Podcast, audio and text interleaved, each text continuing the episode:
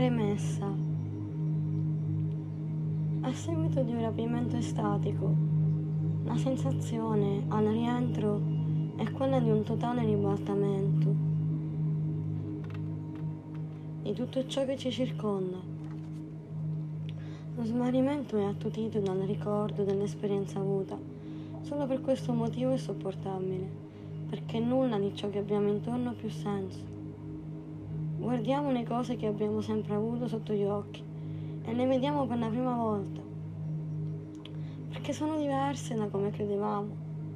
Da qui la sensazione di aver vissuto, fino a quel momento, sotto una serie di incantesimi. È stata una necessità per me mettere ordine, svelando gli incantesimi cui ero sottoposto e ricollocandoli nella loro giusta dimensione un duro lavoro di ribaltamento, di sovvertimento e inevitabilmente di cambiamento, atto a smentire me stesso, le mie credenze, le mie illusioni, la mia percezione del mondo e quindi di me. Ma nella particolare condizione in cui mi trovavo dopo aver galleggiato, nell'assenza di divisione, me e te non erano due cose separate da qui il desiderio profondo e incontenibile di raccontare, con l'unico fine di riuscire a trasmettere anche solo una briciola di una nuova visione, a volte più dura, però autentica, una versione genuina della vita, con il suo eventuale senso o con l'accettazione dell'assenza di ogni senso. Non importa. Quello che importa è comprendere che quando tutto comincia a crollare, non dobbiamo cercare un rifugio, ma è opportuno brandire un piccone e contribuire al crollo, affinché sia veloce, completo e ci permetta di vedere, una volta saliti in cima alle macerie, ciò che di diverso adesso possiamo costruire. E ora a te il piccone. Buon crollo. M.M. Judas.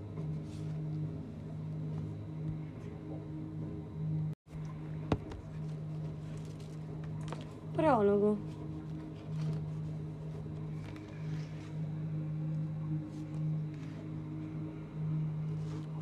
Cos'è un pesce fuori dall'acqua? Un animale che annaspa?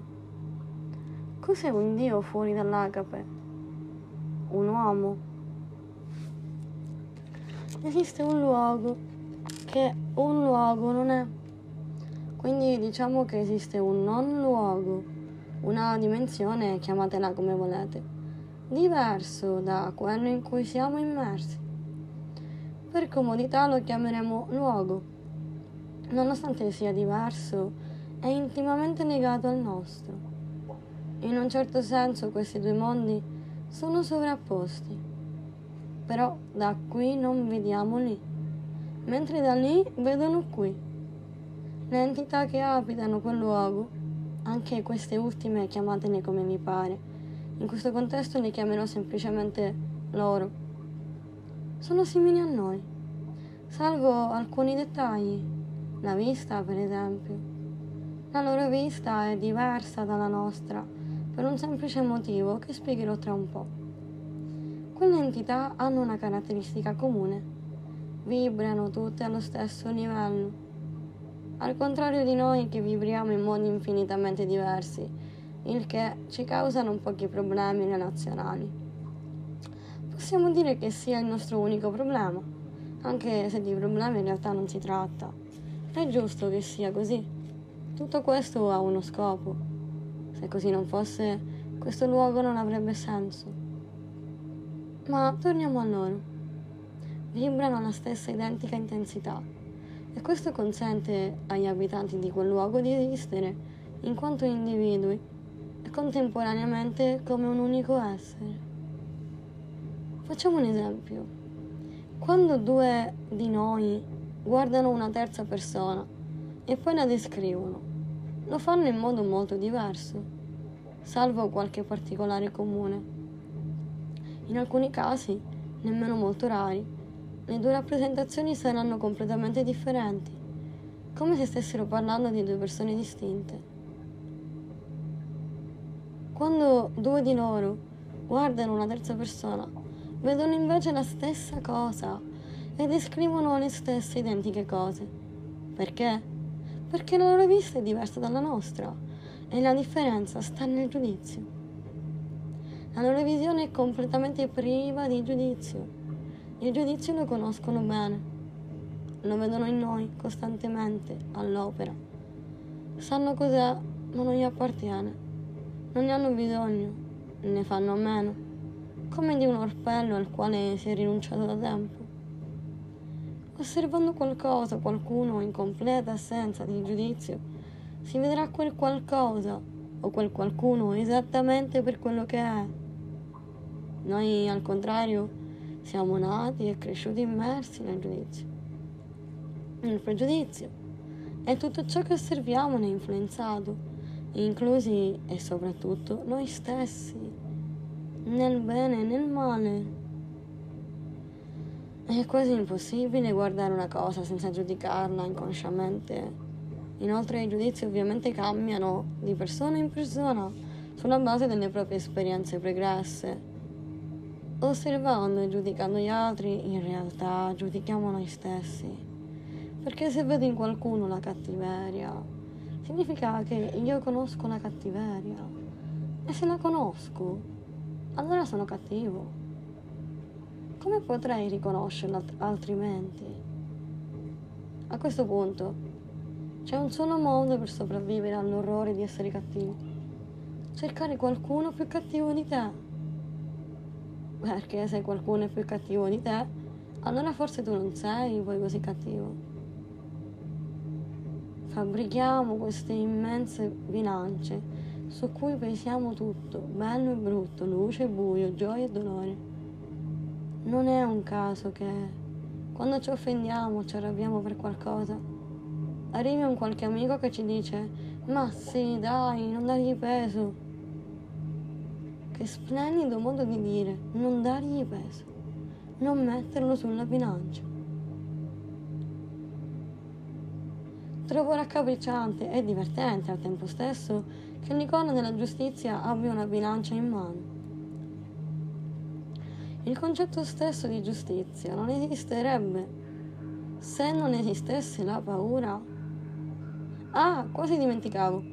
Se vi chiedono cos'è il contrario dell'amore, non fate l'errore di rispondere all'odio. Il contrario dell'amore è la paura. Ed è curioso che in una situazione di totale assenza di giudizio.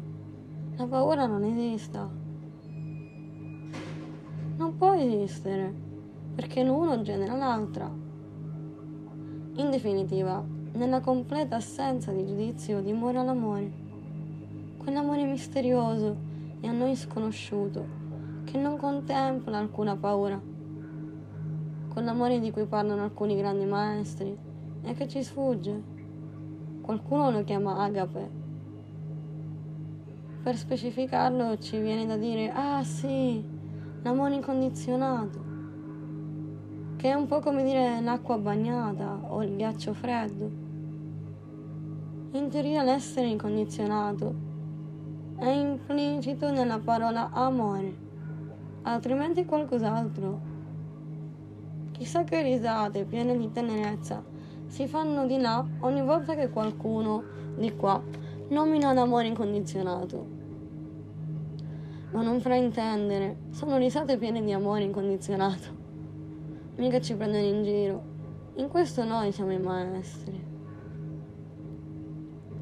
Ma a volte succede, per motivi diversi, imprevedibili, che per un attimo, solo per un attimo, e ti assicuro che un attimo basta e avanza quelli che stanno nell'altro luogo ti prendono in braccio e scostando una tendina ti facciano vedere il di qua con i loro occhi.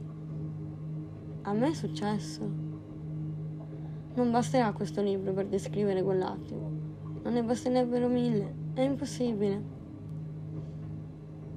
L'unica cosa che posso fare è raccontarti cosa ho visto, per quel che ricordo e con le parole che conosco. La comunicazione in quel luogo è velocissima, istantanea, fatta non di parole ma di concetti. Quando tornavo non ricordavo quasi nulla Era frustrante, mi arrabbiavo per questo, perché avevo visto e ascoltato cose prodigiose. Mi rimanevano pochissimi ricordi della comunicazione. Ciò che mi restava indelebile erano le sensazioni. Probabilmente quelle sono più importanti di qualsiasi concetto si possa comprendere con la mente. Ma l'amore che c'è di là, l'inaspettato senso dell'umorismo potente e prorompente, la gratitudine di essere, l'esaltazione conseguente, la sospensione della paura,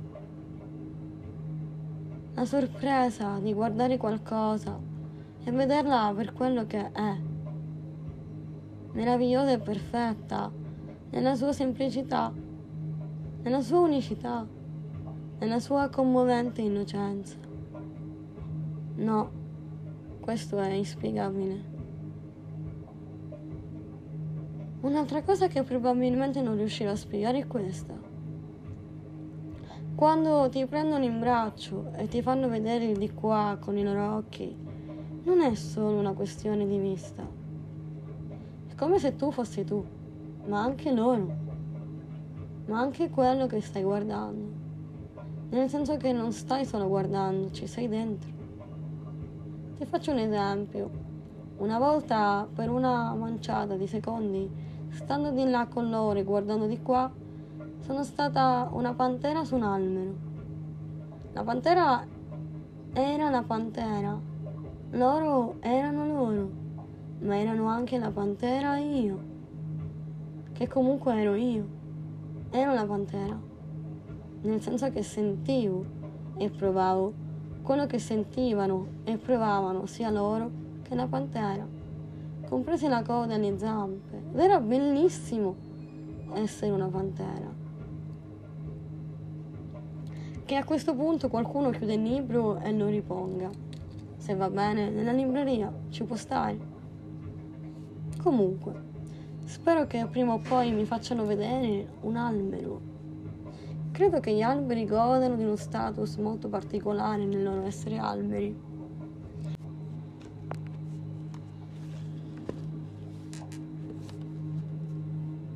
La sensazione in loro presenza è quella di percepirsi talmente grandi e importanti da provare in quello stato di amore perfetto Amore perfetto, ci sono ricascata. Un'enorme e prodigiosa umiltà. Ed è stranissimo nel mondo che conosciamo sentirsi grandi, importanti e umili allo stesso tempo. D'altronde, in loro presenza, sei ricoperto di attenzioni ed è questo che ti fa sentire così prezioso.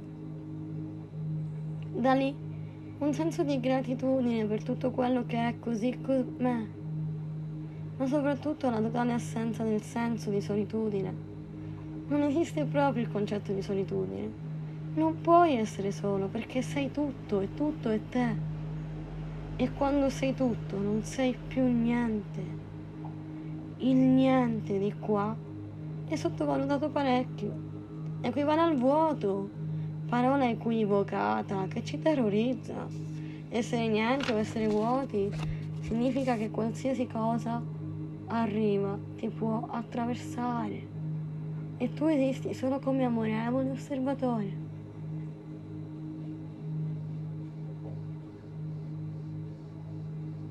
Sono stata in loro compagnia per tempi più o meno lunghi una volta la loro presenza costante è durata quasi un mese. Vivere con loro che ti gironzolano intorno equivale alla sensazione di essere innamorati, però all'ennesima potenza. Ricordi l'emozione dell'innamoramento, la trasformazione che avviene in te, anche a livello fisico. Il corpo si rigenera, letteralmente. Puoi smettere di mangiare per lunghi periodi magari perché te ne dimentichi. E se te ne dimentichi significa che non ne hai bisogno. E sentire la tua energia fisica crescere. Perché ti stai nutrendo di altro. La concentrazione sul presente diventa altissima. Le sfumature di qualsiasi cosa diventano incredibilmente intense e poi ti ritrovi sovente imbambolato, con lo sguardo perso nel vuoto, perché stai vedendo qualcosa. Il bello dell'innamoramento è che all'improvviso ti capita di conoscere qualcosa che non credevi potesse esistere sensazioni, sentimenti nuovi e travolgenti. Intendo quando ti svegli al mattino, un'ora prima che suoni la sveglia, perché sei emozionato per quello che ti attende durante la giornata, qualunque cosa sia. In quel periodo, un bel giorno, incontro una mia vicina di casa che mi chiede, ti va di venire a casa mia domani sera? Una mia amica farà una presentazione di coperchi L'ho guardata, ho spalancato gli occhi, ho sorriso e con un entusiasmo che non credevo di avere le ho risposto sì, certo. Credo di averlo un po' sorpresa. Cioè, una presentazione di coperchi. Non so se ti rendi conto dell'evento. Non avessi chiesto un mese prima, sarei scappata a gambe levate farfugliando qualcosa del tipo scusa ma proprio non posso. Oh, il bambino sul fuoco e il latte che piange. La verità è che in quello stato non esistono cose importanti o meno importanti. Non esistono cose noiose perché non esiste la noia. Tutto è una scoperta. Ero entusiasta di conoscere questi coperchi e la persona che li avrebbe presentati. I coperchi erano più o meno comuni, sicuramente di buona qualità. Quella persona invece ero incantata a guardare lei rapita e innamorata. Mi soffermavo ad ascoltare la sua voce e a osservare le sue mani. Ricordo bene i capelli. Quelli mi incuriosivano tantissimo. Non erano belli o brutti, erano suoi, diversi, perfetti per lei. E poi vedevo dietro di lei. Percepivo la sua essenza. In quei frangenti puoi sentire chi hai di fronte e io sentivo le gioie, i dolori, la timidezza, la paura e la rabbia delle persone con cui entravo in contatto, in una profonda presenza di rispetto e umiltà per tutto quello che mi arrivava. Credo che la famosa privacy, il trattamento dei dati personali, l'abbiano inventato loro, perché quando ti arriva tutto di una persona, sei talmente grato per questa fiducia che ti è concessa nel vedere un'anima nuda, che non ti passa nemmeno per la testa di poter usare quelle informazioni contro di lei. In totale assenza di giudizio, non rimane che l'amore per quello che c'è, esattamente così com'è. Quando tornavo da quei viaggi, quando loro si allontanavano, quando cessavo di percepire la loro presenza, per un po' mi disperavo. Non volevo più stare di qua. Inoltre stavo male anche a causa delle interferenze del mio ego.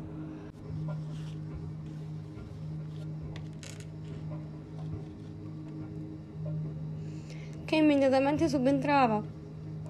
Prendeva il sopravvento e ci teneva a comunicarmi di tanto in tanto che probabilmente ero speciale, privilegiata, in una parola importante. Se il mio ego mi sussurrava che avevo in tasca la Beast Card, Very Important Soul. Quelli erano proprio i momenti in cui perdevo completamente i contatti con quel mondo. Intanto loro mi aspettavano, pazienti, indulgenti. Poi col tempo ho capito, più o meno. Ora, per essere il più chiara possibile riguardo a loro e forse anche per non spaventarti, vorrei fare una precisazione. Non ho sentito voci con le mie orecchie. Non ho visto angeli o cose varie. Tutto quello che mi accade esiste in una dimensione che non posso spiegare, perché non so farlo. Potrei dirti serenamente che i loro, di cui parlo, forse sono Dio, e allo stesso tempo sono io. Non c'è differenza, perché non c'è divisione. Posso dirti che non luogo in cui vengo portata Forse ci vado di mia spontanea volontà, ma ho la sensazione di venirci portata, perché non ho facoltà di decidere quando farlo. Non so quale chiave tanto preziosa può avviare un mezzo di trasporto altrettanto prodigioso. È semplicemente il luogo in cui tutto esiste. Da qui la conoscenza che ne deriva. Infine so che è un luogo accessibile a chiunque. Questo è un millesimo di ciò che ho visto e sentito. Ed è sufficiente come proemio questo libro. Serve semplicemente a spiegare quello che dirò, per comunicarti da dove è arrivato. Perché osservando il di qua, da quel luogo, ho visto che siamo immersi in una selva di incantesimi, che da qui non sappiamo nemmeno riconoscere come tali. Ma io ne ho visti, te ne parlerò e insieme a essi ho visto anche i controincantesimi. Non c'è divisione, ricordi? E ti dirò anche di quelli. Non mi sentirai più parlare di quel luogo, però è anche vero che mi riservo sempre il diritto di contraddirmi. Quindi qui lo dico e qui lo nego. Diciamo che a questo punto suppongo non ci sia bisogno di aggiungere altro in merito. Per concludere una doverosa precisazione non sezionare quello che dirò. Prendilo come ti arriva e basta. Non esaminare, non analizzare. Mi sentirai parlare di credenze, ma non soffermarti sulla parola credenza, si potrebbe sostituire in termini più adeguati. Prendi invece quello che arriva ascoltando ciò che dico. Potrei dirti, per esempio, che quando venivo portata di là e vedevo con i loro occhi, non era il mio corpo sottile ad andare di là, ma la mia coscienza, la chiamerò così. Prendi quello che ti arriva, perché il mio racconto vuole essere semplice. Anche il mio corpo sottile si è fatto degli oggetti, ma questa è un'altra cosa, diversa e di cui non parlerò. È un'altra storia. Tutto questo per dire questo libro non va sezionato. Quello che ti arriva come prima sensazione è corretto. Non c'è nulla di sbagliato nel sezionare, anzi, grazie al lavoro di quelli che l'hanno fatto, abbiamo potuto avere accesso a informazioni che erano andate perdute. È solo che in un contesto come questo diventa rischioso farlo, perché si perde il senso di ciò che semplicemente è. Quello che ho capito, che ho imparato riguardo al sezionare, posso spiegarlo così. Prendo qualcosa che mi interessa o che mi incuriosisce, ricordando che le cose non ci incuriosiscono a caso. Se la tua attenzione viene attratta da qualcosa, un motivo c'è. La seziono, la assaporo, la divoro, la guardo da ogni angolazione possibile, dopodiché la dimentico. Tutto ciò che rimane dopo averla dimenticata diventa parte integrante di me.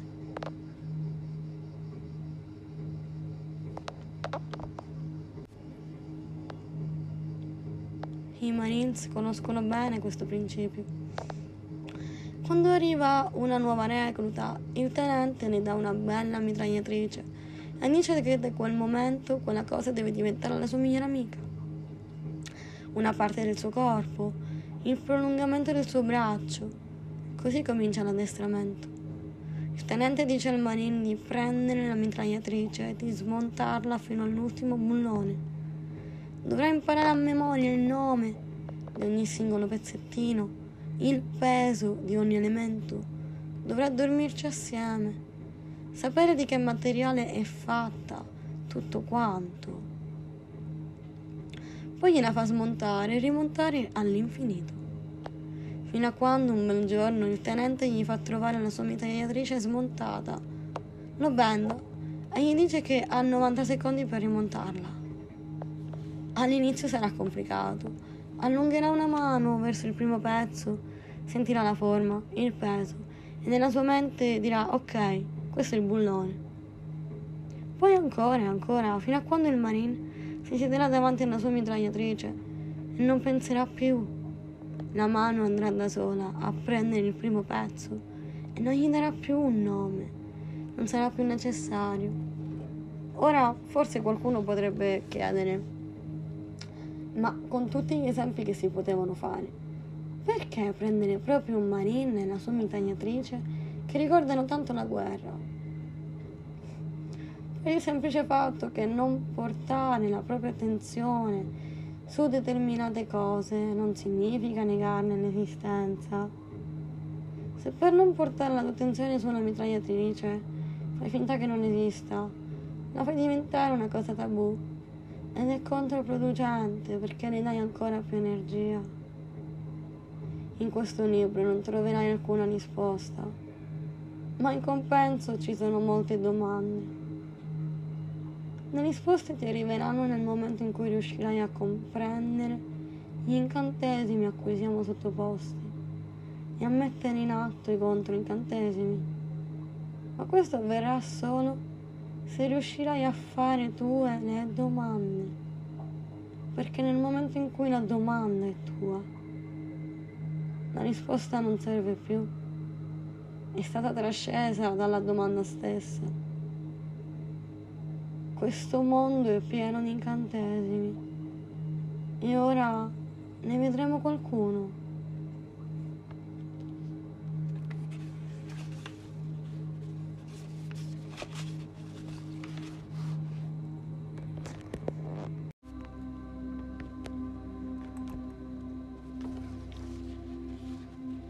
Incantesimo numero uno. Tu sei un cretino. Questo specifico incantesimo inevitabilmente prende vita per tramite di due criminali incalliti, d'ora in avanti denominati mamma e papà, specie se occidentali. Sei senza speranza sei criminali di cui sopra sono italiani. In questo caso hai davvero poche chance. Il compito di mamma e papà, compito nel quale credono davvero, è quello di proteggerti, nutrirti e, orrore, educarti. Tutto questo se sei fortunato. Se non lo sei, saranno semplicemente anaffettivi. Se invece prima di venire su questa terra avevi raggiunto un livello abbastanza avanzato, e in una botta di coraggio cosmico volevi provare a fare il salto quantico, allora potrebbe darsi che i tuoi genitori saranno violenti. Sta di fatto che il primo incantesimo che becchiamo più o meno tutti in un modo o nell'altro è indispensabile per poterlo trasferire alle generazioni successive. Ma occupiamoci del primo caso Durante la gravidanza i due incoscienti allestiranno pian piano una cameretta in attesa del tuo arrivo, un lettino, un fasciatoio, la vaschetta per il bagnetto, una cassettiera, uno scaldabibero, un numero indefinito di peluche dai nomi inquietanti e due bilance. Sì, sono due le bilance, una si vede, l'altra no. È invisibile. Ce l'hanno nella testa. Sulla prima ti peseranno per vedere quanto stai diventando grande. Sulla seconda, quella invisibile, ti peseranno per vedere quanto stai diventando cretino. In realtà ci sono alcuni luoghi in cui le bilance invisibili quasi si vedono a occhio nudo. Per esempio fuori dall'asilo o dalla scuola elementare. Cinque minuti prima del suono della campanella. Lì fuori, davanti ai cancelli, il marciapiedi brunica di mamma e papà che parlano tra di loro. E di cosa parlano? Di quei piccoli angeli inconsapevoli che stanno per uscire dal cancello. E sai cosa dicono? Fallo, anche se non hai figli, fallo apposta di fuori da una scuola elementare, facendo finta di aspettare il tuo nipotino, ascolta. È terrificante, potrei sentire con le tue orecchie l'esaltazione nel nulla. Ma davvero? Tuo figlio nella verifica di ieri ha preso 9 in matematica? Ma che bravo! La verità è che lo sta odiando, quel piccolo, e anche sua madre, suo padre, nonni e bisnonni. Nel frattempo i bambini escono e la mamma, che a stento tratteneva l'invidia, carica in macchina suo figlio, il quale le comunica che nella verifica di matematica del giorno precedente ha preso 5. La mamma lo guarda incredula dallo specchietto retrovisore e pensa, come ha potuto farmi questo? Cosa fa la mamma del bambino genio che ha preso 9 che io non sono capace di fare? Ora, fermiamo un attimo il film e immaginiamo gli scenari possibili. Sono infiniti, dipendono da tanti fattori. La mamma potrebbe punirlo, oppure dirlo al papà e lasciare a lui il compito ingrato. Oppure potrebbe non importargliene nulla, o ancora decidere di non dirlo al papà perché è troppo severo e vuole proteggere suo figlio nonostante il senso di colpa per il fatto di dover mentire a suo marito, facendo così ricadere sul bambino il peso di quella menzogna. Oppure potrebbe picchiarlo o mettersi accanto a lui e aiutarlo a divenire abbastanza intelligente da prendere un 9. Oppure, oppure, non importa. Non importa più. Potrebbe anche essere così brava da non dire nulla che possa far sentire al bambino la sua delusione. Il bambino la intuirebbe ugualmente. La bilancia è lì. Il bambino la vede benissimo. Crescendo veniamo addomesticati a ignorarla, ma da bambini no. I bambini non imbrogli, loro vedono, sentono, percepiscono tutto e la bilancia sta dicendo che è un cretino. Vogliamo spendere due parole per il genio che ha preso nome? La bilancia che vede lui è ancora più crudele. La sua mamma e il suo papà sono molto orgogliosi di lui. Può deluderli? Sì che può, prima o poi qualcuno prenderà un 10 e lui diventerà un cretino. Gli insegnanti, salvo qualche caso, ma loro non si sentiranno presi in causa sono complici delle mamme e dei papà. È il loro compito metterti 5 o 9 e farti capire quanto sei cretino. La storia di colorare dentro i margini all'asilo è solo una prova tecnica per prepararti al peggio. Perché il problema non è certo insegnare a un bambino a colorare dentro i margini, è il modo in cui viene fatto che è oltraggioso e offensivo per la dignità del bambino. Maestre a loro volta addomesticate che sventolano un disegno urlando felici guardate bambini, guardate il disegno di Alessio, è stato il più bravo, ha colorato perfettamente dentro i margini, questo lo appendiamo al muro. E gli altri? Perché gli altri non li appegni al muro? Il senso è che i più diligenti solitamente vengono premiati. E chi sono i più diligenti? Coloro che seguono al meglio le direttive di chi, momentaneamente, detiene il potere. Se vuoi insegnare a un bambino a colorare dentro i margini, ci sono dei modi semplici, ovvero la maestra, oppure la mamma, il papà, il nonno, lo zio. Potrebbe dare al bambino il foglio con un disegno da colorare e lasciarlo fare lasciarlo scarabocchiare. Poi un giorno sedersi accanto a lui e dire oggi coloro anch'io. Stesso disegno stampato sul foglio. Potrebbe mettersi accanto a lui e colorare dentro i margini. Il piccolo, che ancora non è un cretino, lo guarderà e comincerà a farlo anche lui. Perché i premi? Perché i voti, gli elogi, le note, gli improveri? Ognuno ha i suoi tempi, i suoi modi. Gianni Rodari diceva, vale la pena che un bambino impari piangendo quello che può imparare ridendo? Se si mettessero insieme le lacrime versate nei cinque continenti per colpa dell'ortografia, si otterrebbe una cascata da sfruttare per la produzione di energia elettrica. Vedi le bilance dentro la testa degli adulti fino ai 7-8 anni e a quel punto diventi un autodidatta. Non c'è più bisogno che te lo dicano gli altri, te ne accorgi da solo quanto sei cretino. È qui che comincia la vera competizione. L'unica via d'uscita è trovare qualcuno più cretino di te.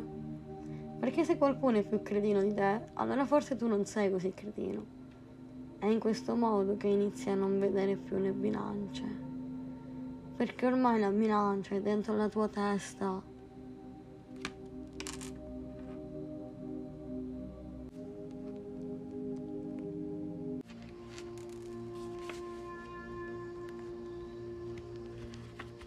contro incantesimo numero 1.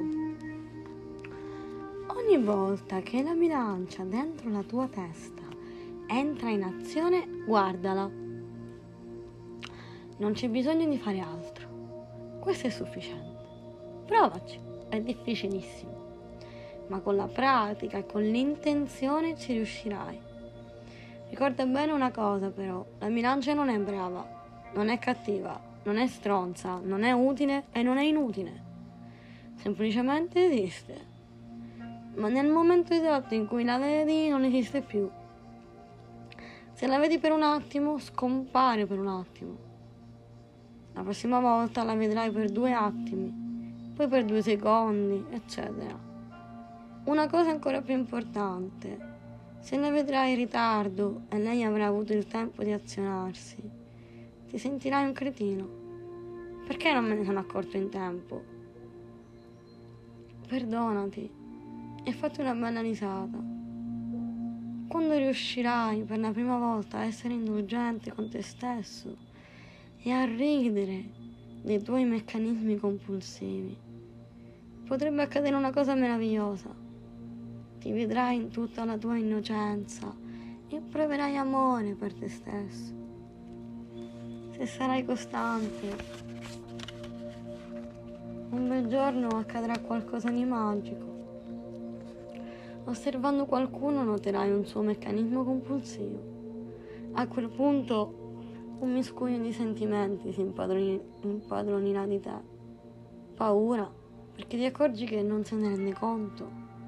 E questo è terrificante perché è la prova che vivi in un mondo di matti, che veramente non sanno quello che fanno. Poi proverai pietà per lui, non la pietà umiliante che ci hanno insegnato. Parlo della vera pietà, che sta alla base dell'empatia. A quel punto sentirai la leggerezza della non responsabilità, anticamera della non interferenza,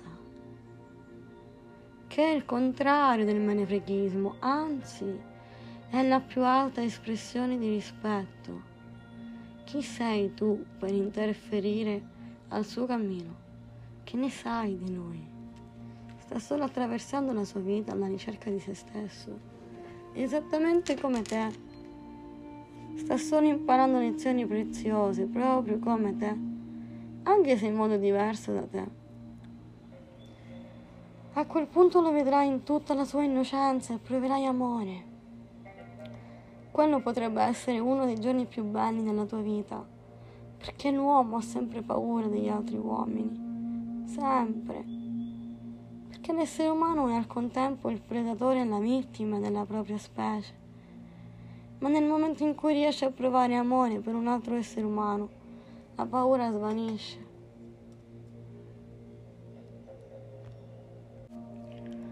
La felicità è assenza di paura così come l'amore e l'assenza di giudizio. Alla fine sono la stessa cosa. Ogni tanto ci raccontano la storia secondo la quale facciamo vedere solo un lato di noi, in base alla situazione in cui ci troviamo.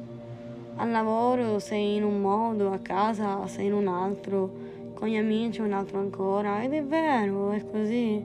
Ma l'errore è quello di pensare che siamo noi ad avere tante personalità. come i vestiti diversi che indossiamo per ogni occasione. Non è così.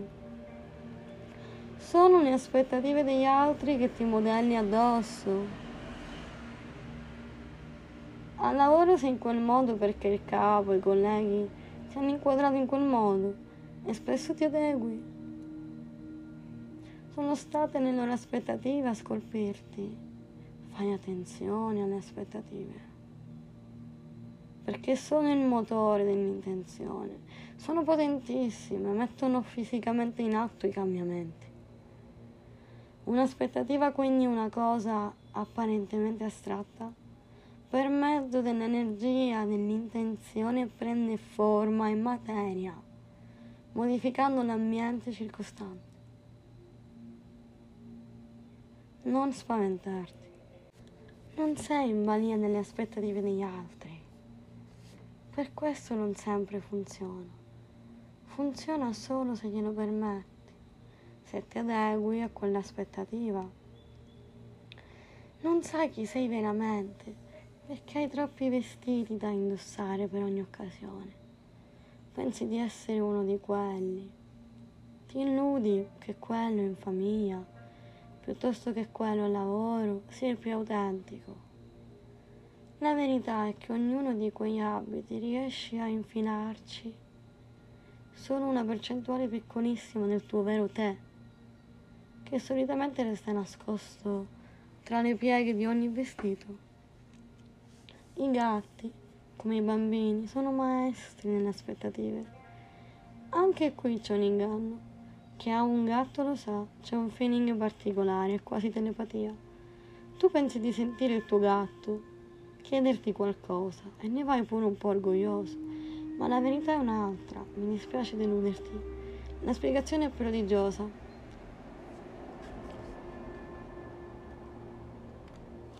Osserva bene il tuo gatto. Cosa fa quando vuole i croccantini? Prima miagola, poi si struscia contro il mobile che contiene l'ambita succolenza e infine fa una cosa straordinaria si mette seduto davanti alla sua ciotolina e la guarda, fisso e immobile. Tu stai lì che lo osservi, con occhi da cerbiatto, perché sei in semi-ipnosi ma non lo sai. E dici, ma guarda, non mi sta chiedendo i croccantini, vuole farmi capire che ha fame. Amore, illuso. Non sta chiedendo niente a te, mi sta chiedendo al cosmo. Tu sei solo in mezzo. Lui è lì che guarda la sua ciotola e pensa, ora arrivano i croccantini, stanno arrivando i croccantini, sento già il profumo dei croccantini. Quando nella sua testa arriva la sensazione di avere già i croccantini, nella tua testa arriva il messaggio dal cosmo, ehi tu, anche se stai dormendo, anche se stai imbiancando casa, anche se stai per partorire, molla tutto. Il tuo gatto vuole i croccantini e allora ti alzi e vai a dargli i croccantini. Puoi anche decidere di non assecondare quel messaggio, ma solo nel momento in cui lo cogli. In genere non lo facciamo, perché non siamo abituati a essere nel qui e ora, bene o male siamo sempre altrove. Quindi obbediamo e basta. Ma quanto è semplice la vita? Visto che parliamo di gatti, ci terrei a sfatare un mito. Ci sono due grandissime categorie di persone, quelle che amano i gatti e quelle che li detestano. Coloro che li detestano vedono i gatti come dei grandissimi manipolatori, egoisti, che inspiegabilmente ottengono coccole anche quando ne combinano di tutti i colori. Sgridi il gatto, lui si offende, tu corri a chiedergli scusa in realtà i gatti sono grandi maestri nell'arte della manipolazione della materia. Comunque, a chi non ama i gatti, sconsiglio vivamente un gatto. Sarebbe un errore. Tutti i possessori di gatti consiglierebbero un gatto a chiunque, ma non ha senso. La scelta di un compagno nel magico regno animale è questione di indole, così come lo è la scelta di non avere un compagno animale. Non è vero che chi ha un animale domestico di animo più sensibile, semplicemente ne ha bisogno nella sua vita. Questo principio si applica a pennello anche alla scelta di avere o non avere figli. Non senti di avere senso materno paterno. Non vuoi avere figli. Allora non averne. Il tuo coniuge vuole averne. Forse è arrivato il momento di fare il punto della situazione su quale direzione sta prendendo la coppia. Sono stata troppo drastica? Allora fai un figlio e soffrite tutti e due insieme. Se uno vuole un figlio e l'altro no, ma si decide comunque di fare il figlio, certamente il rapporto si romperà. Si può separare o restare insieme, ma il rapporto di coppia non esisterà più. Spesso poi quello che non voleva un figlio si innamorerà comunque di suo figlio, ma con il partner non sarà più la stessa cosa.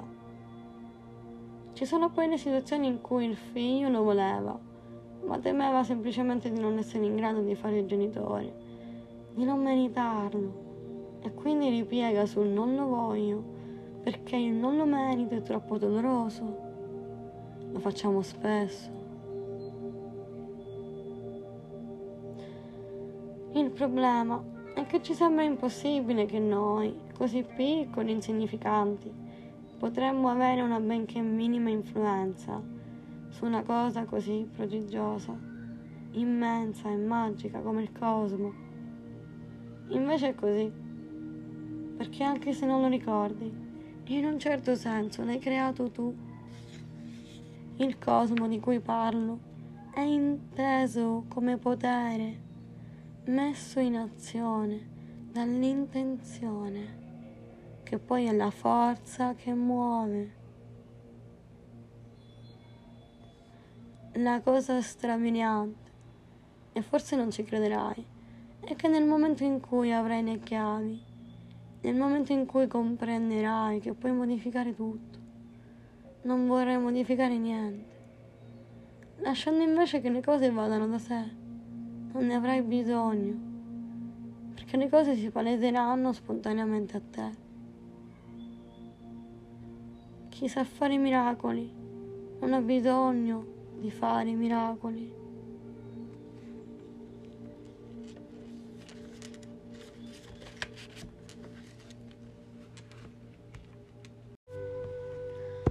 Incantesimo numero 2. Devi combattere per difendere ciò che ami. Madre Teresa di Calcutta. Non sono esattamente una sua fan e non sono religiosa però mi ha colpito moltissimo la reazione che ebbe questa donna quando la invitarono a una manifestazione contro la guerra. Lei rispose così: Non partecipo a manifestazioni contro la guerra. Quando ne farete una per la pace, invitatemi. Per cercare di capire meglio, potremmo provare a immedesimarci. Immaginiamo allora di partecipare a una manifestazione contro la guerra.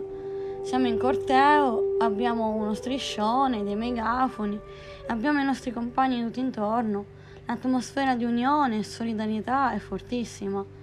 Infatti, in quei frangenti ogni barriera personale cade ed è semplicissimo mettersi a parlare con tutti quelli che ci circondano. Persone sconosciute in quel momento diventano i tuoi fratelli perché avete uno scopo comune. La sensazione è meravigliosa. Ti senti arricchito da questa sorta di armistizio, da questa sensazione del qui non ci sono nemici. Ed è vero, in quel momento lì non ci sono nemici. E anche se lo sai bene, non ti viene da pensare che la persona accanto a te, che conosci da tre minuti e per cui inspiegabilmente provi affetto, se l'avessi incrociata il giorno prima in tangenziale mentre ti sorpassava perché era in ritardo, probabilmente avresti avuto il desiderio di sgozzarla. Non ci pensi, perché in quel momento c'è qualcosa di grande e importante per cui combattere insieme. Combattere. Oltre alle urla di indignazione e alle pacche sulle spalle, c'è qualcosa di incredibilmente inquietante che nessuno vede le armature invisibili che si indossano e che ci rendono dei soldati. Altri soldati, ancora soldati. Un'altra cosa inquietante e invisibile agli occhi è il confine che si alza, la trincea. Quindi di qua ci siamo noi e oltre il confine invisibile c'è il nemico. Ed è proprio quel confine a darci tanto conforto, a renderci così uniti. È quel confine che crediamo di proteggere insieme che ci unisce. In una manifestazione per la pace non si percepisce alcun confine, perché in quei cortei non c'è rabbia, non c'è nulla da salvaguardare. A volte i partecipanti portano candele, quale simbolo di luce e calore. C'è solo la potenza di un certo numero di persone che crede e fermamente prega in mille modi diversi e meravigliosi. Ognuno a modo suo prega affinché il cuore indurito di alcuni possa mutare. Fosse anche uno solo su un milione, ne sarà valsa la pena. Prega affinché gli occhi chiusi degli uomini si possano aprire fossero anche due soli occhi su un milione, sarà sufficiente. Chi prega per la pace non chiede a Dio o chi per esso di far cessare la guerra. Semplicemente immagina un altro scenario in cui la pace già regna. Ho parlato della differenza tra una manifestazione per la pace e una contro la guerra, ma ci tengo a fare una precisazione. In questo periodo storico sono superate entrambe. Non è più tempo di manifestazioni, non sono più funzionali. L'unica manifestazione a cui possiamo partecipare a questo punto è dentro di noi. Ma parlerò nello specifico di questo argomento nel controincantesimo numero 6. Per fare un altro esempio, potremmo immaginare che su questa terra esistano due soli uomini uno di questi è malvagio, cioè ha paura. Perciò decide di combattere per difendere quello che ha, la sua vita e i suoi spazi. Poi c'è l'altro uomo. Lui non ha paura, è felice. Però è preoccupato perché l'altro uomo, quello malato di paura, è un pericolo per la sua sopravvivenza, oltre che per se stesso e per ciò che lo circonda. Che fare? Cosa può pensare di fare un uomo felice che non ha paura? Certo dovrà difendersi dagli attacchi diretti e lo farà, ma ha un solo modo per far cessare gli attacchi. Far comprendere all'altro che non ha nulla da temere. Fargli capire che non c'è nulla di cui avere paura.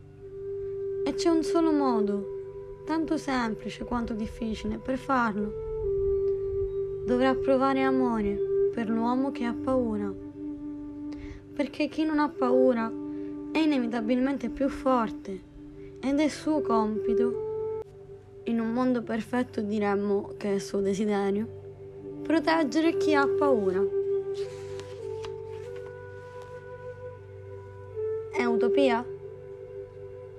Se pensi che lo sia, allora lo è. Tante cose su questo pianeta esistono e non esistono contemporaneamente. Puoi accettarlo? Perché quello che ti ho appena detto è possibile. È possibile perché io ci credo. Che tu lo voglia o no, che tu ci creda o no, purché qualcuno ci creda, allora esiste. Quindi la domanda fondamentale è, in cosa credi? La domanda successiva è la seguente. Sulla base della tua credenza, cosa stai creando? Quale delle infinite possibilità hai scelto di alimentare? Immagino che qualcuno non sarà d'accordo con questo mio principio, perché ci hanno abituati a pensare che l'amore va meritato e quelle persone, i malvagi, di certo non lo meritano anche se in realtà sono coloro che ne hanno più bisogno per poter guarire. Pare che esista una tribù in Africa che adotta un insolito approccio nei confronti di coloro che commettono errori. Quando qualcuno di loro fa delle cose cattive, viene preso, portato nel centro del villaggio, Circondato, il cerchio è un grande simbolo di protezione e per la durata di due giorni, a turno, tutti cantano e gli parlano, raccontando, raccontandogli le cose belle che ha fatto, i suoi talenti, i suoi pregi, lo lodano per tutto ciò che di buono c'è in lui. In due parole, lo amano. Gli danno energia carica d'amore. Coloro che formano il cerchio non sono milioni. Probabilmente anche loro, almeno una volta, sono stati al centro di quel cerchio. Provate a immaginare l'esito di questa terapia d'urto. Provate a immaginare di trovarvi al centro di quel cerchio. Provate a immaginare la gratitudine. Non so se questa tribù esiste davvero o se è una delle tante leggende riportate dal web, ma che esista o meno non importa. È importante il fatto che qualcuno abbia pensato a una simile eventualità, perché solo pensandola ha creato la possibilità. Amare una persona che fa o ha fatto cose malvagie non significa assolutamente giustificare le cose che fa. Se la persona in questione diventa pericolosa per noi, ce ne dobbiamo allontanare in tutti i sensi.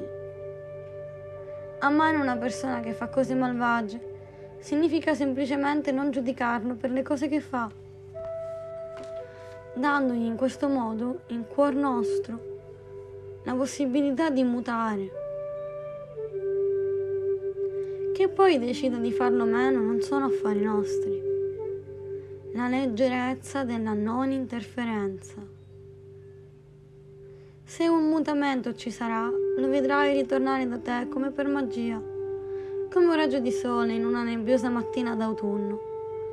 In una situazione di questo tipo, il tanto elogiato perdono diventa ridicolo perché chi perdona si sente migliore di chi viene perdonato. Amarlo, ovvero non giudicarlo, è anche l'unico modo che abbiamo a disposizione per non dare energia a quello che fa. L'esercizio del non giudicare va fatto lentamente, cominciando dalle cose di tutti i giorni. Se senti il desiderio di diventare vegetariano e lo fai, non tormentare quelli che non lo fanno. Lasciali in pace, con i loro tempi, altrimenti toglierai loro persino il desiderio di farlo, per paura di diventare rompiballe come te, come effetto collaterale. Non ti dirò che è importante fare yoga, tai chi, meditazione, parapendio, un corso di tango o una teglia di lasagne. Fai ciò che ti fa stare bene, perché fare ciò che amiamo aiuta a sviluppare le nostre percezioni.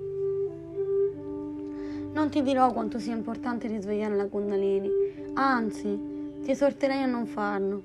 Se sta dormendo un motivo c'è, e se la svegli nel bel mezzo della notte per dirle ciao, piacere, mi chiamo Francesco, quella si incazza, giustamente. Potrebbe fare casino quando e se sarà il momento, durante l'aurora della tua vita, si innalzerà da sola, bella, potente e pericolosa.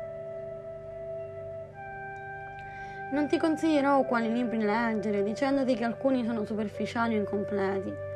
Pure quelli stupidi, dai quali anch'io ho iniziato, sono stati importantissimi e li tengo in bella vista nella libreria, accanto a quelli più profondi, per ricordare perché è proprio che da lì ho incominciato a farmi le prime importanti domande. In fondo quelli profondi all'inizio forse sarebbero stati indigesti e ne avrei chiusi dopo tre pagine, come un bambino a cui viene tolto l'abbecedario e gli viene messo tra le mani promessi sposi. Che se ne fa?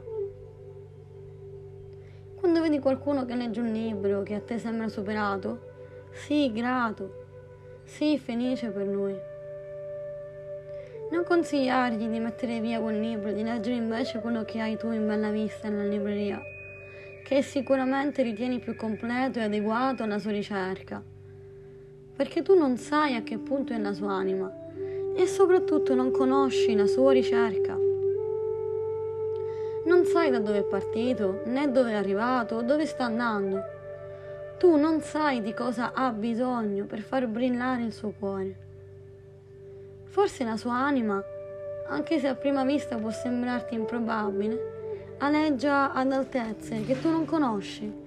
E gli è sufficiente leggere Pinocchio per far scoccare la scintilla, per cui tu hai dovuto sudare e passare ore e ore su manuali di cabala o su YouTube a guardare conferenze di grandi e piccoli maestri. Chi può saperlo? Pensa per te. Gli altri amali e basta. PS a titolo informativo, la pantera ama anche la sua preda, per questo è felice.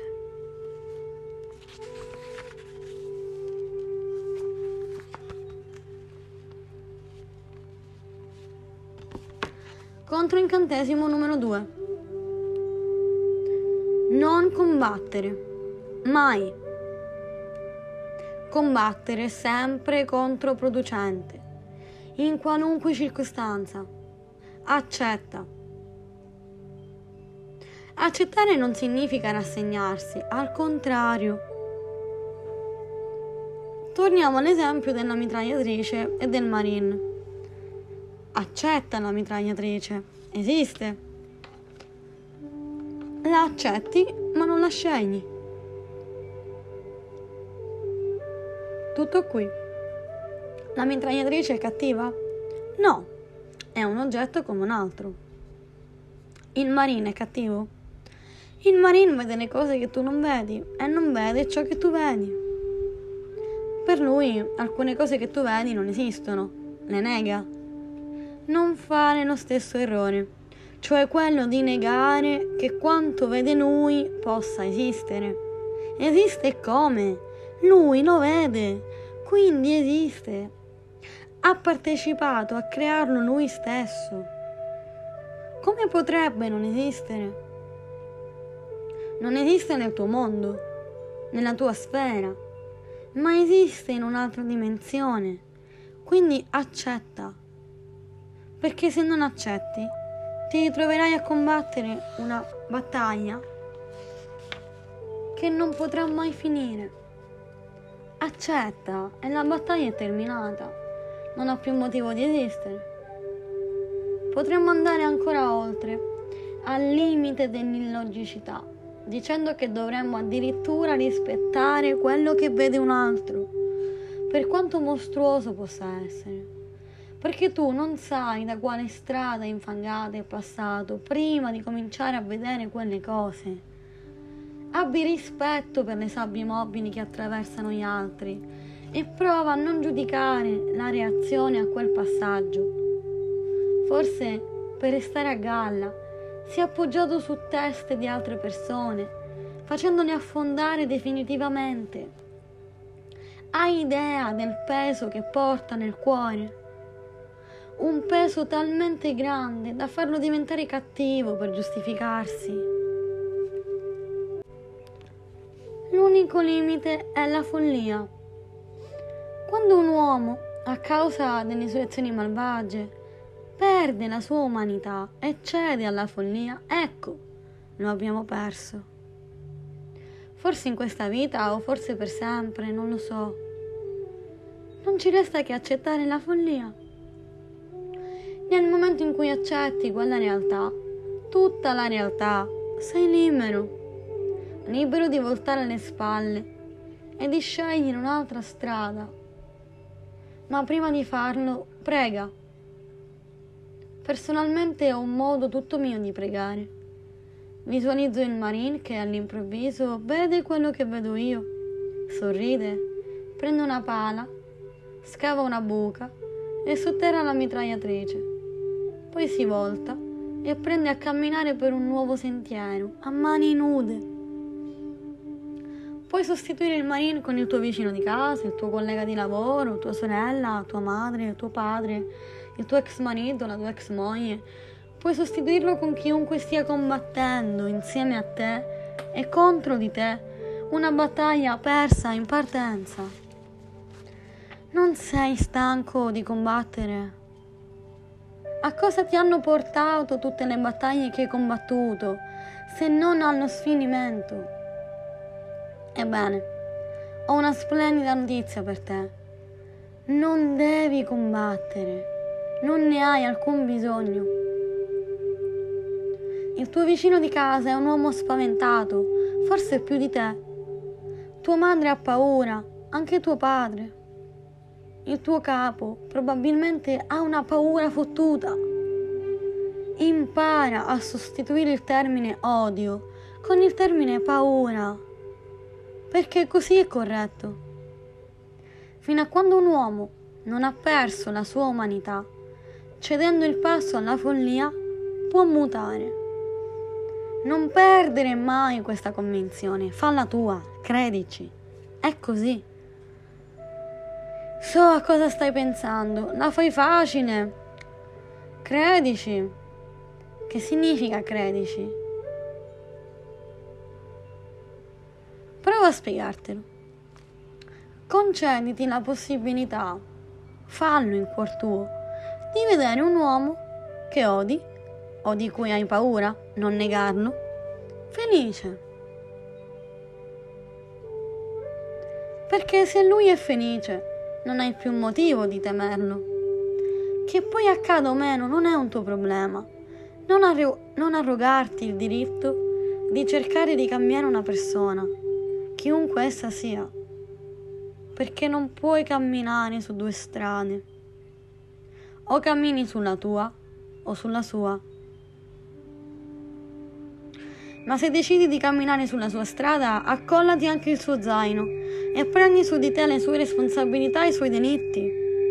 Non puoi farlo, non devi. Gli negheresti il diritto della vita stessa, alla sua evoluzione, alla sua crescita. Non sbucciarti le ginocchia al posto suo, altrimenti non imparerà mai a pedalare. Puoi essere lì quando cade, se chiederai il tuo aiuto e se lo riterrai opportuno, potrai allungargli un braccio e aiutarlo a rialzarsi. Infine, per farla breve, quando si decide di camminare sulla strada di un'altra persona, è perché la nostra strada ci fa paura. Spesso adoperiamo gli altri come alibi per non occuparci di noi stessi. È il famoso inganno del volontariato un vero e proprio nutrimento per il nostro ego. Il volontariato è meraviglioso quando sei a posto con te stesso. Un uomo felice è un uomo che non ha paura, perché solo quando un uomo non ha paura è libero di amare. La paura è un'etichetta che vibra e pulsa di vita propria. Più la neghi e la respingi, più la nutri, rendendola forte e potente ma parleremo della paura più avanti.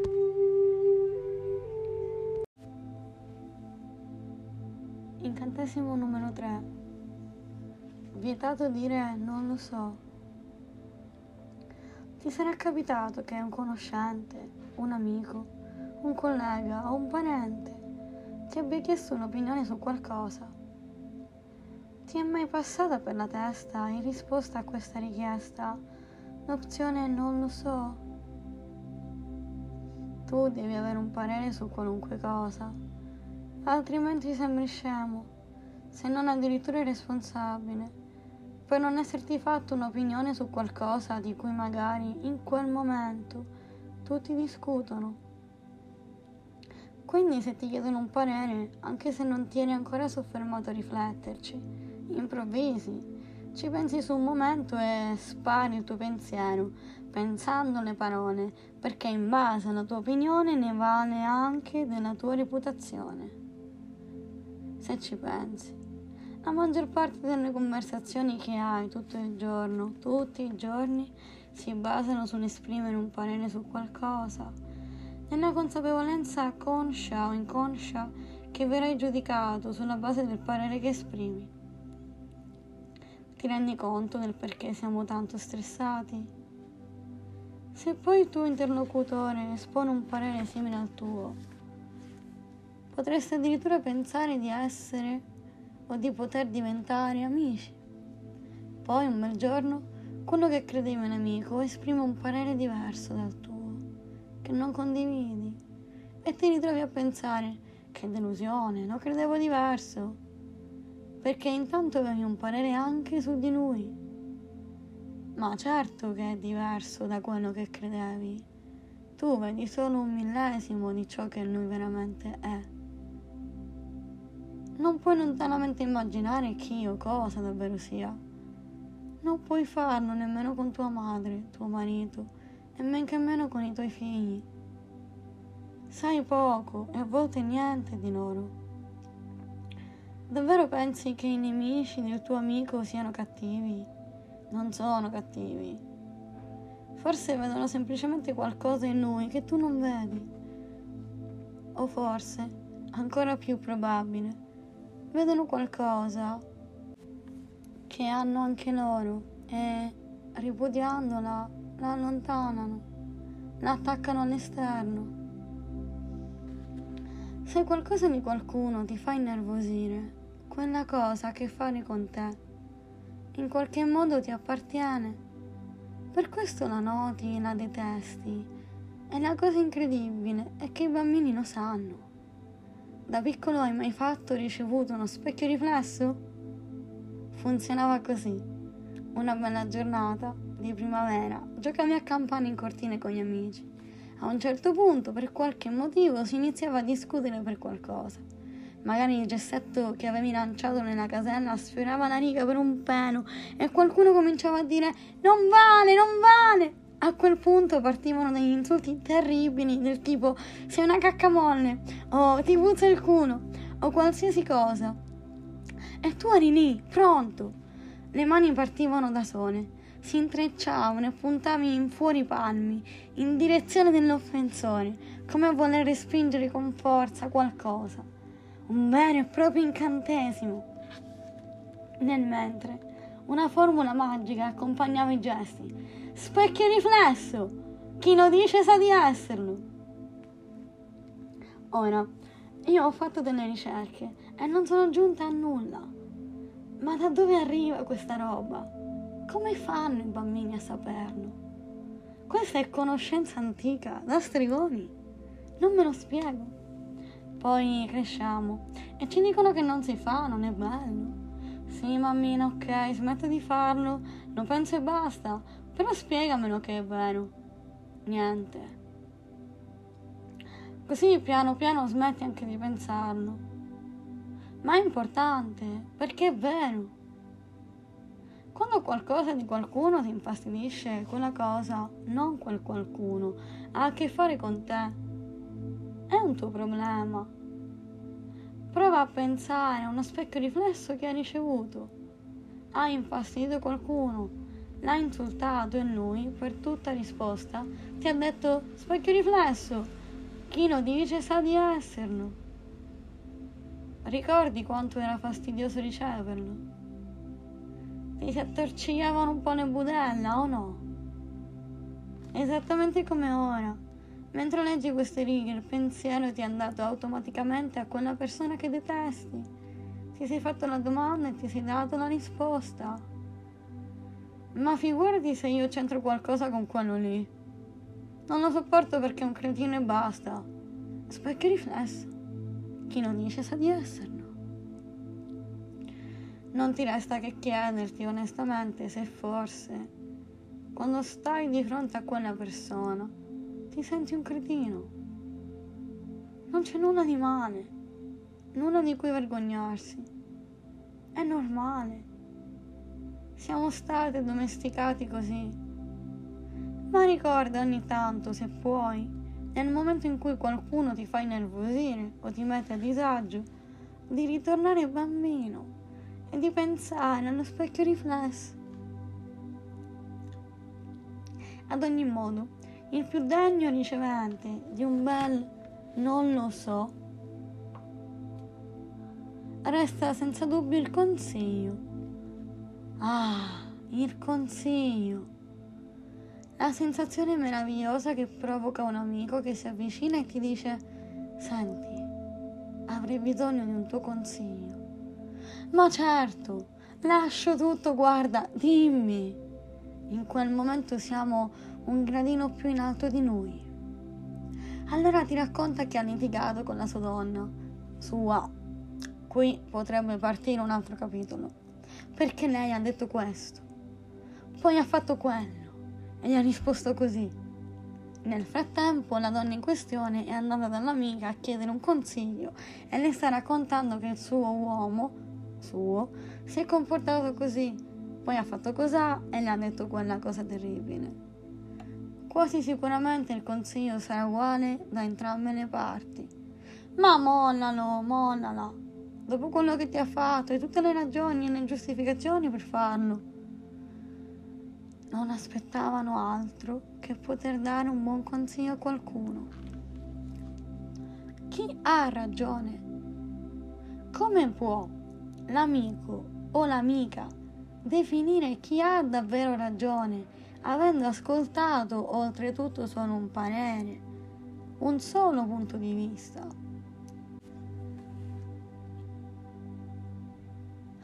A quel punto la speranza è che i due piccioncini facciano pace. I consiglieri si sentiranno due idioti, ma non per molto, solo fino alla prossima litigata, quando potranno tirare fuori l'asso dalla manica con un bel te l'avevo detto. Prova a dire un paio di non lo so. All'inizio buttali lì a caso, giusto per vedere la reazione di chi ti sta di fronte potrebbe essere spiazzante, perché con un bel non lo so, magari detto pure con estrema nonchalance, il tuo interlocutore non ha alcun modo di incasellarti. Va in crisi. Non è escluso che tu venga comunque incasellato come un ignorante senza opinioni, ma che te ne importa? Vuoi mettere quello che alcuni pensano di te? In cambio della leggerezza di un non lo so? È liberatorio. Sei libero. Puoi osservare l'argomento in tutte le sue sfaccettature quando non hai un'opinione ben precisa, quando non sei costretto a prendere una posizione. È importante restare nel non lo so il più a lungo possibile perché lasci la domanda aperta. E quando la domanda è aperta, non arriva una risposta che ti soddisfa, ne arrivano mille, magari differenti tra loro, e nonostante questo tutte esatte. Solo quei pazzi che si definiscono coerenti chiudono una domanda con una risposta, restandoci a volte per tutta la vita e proteggendola anche quando gliene arriva un'altra, probabilmente più plausibile o semplicemente più bella, che gli risuona di più. Ma della coerenza parleremo tra un po'. Prima vorrei illustrarti il controincantesimo del non lo so.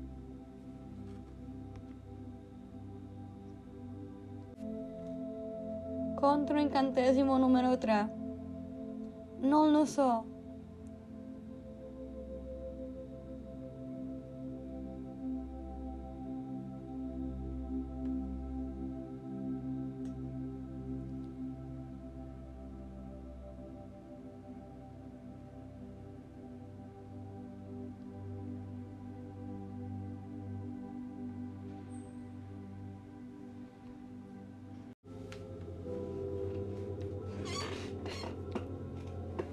Incantesimo numero 4.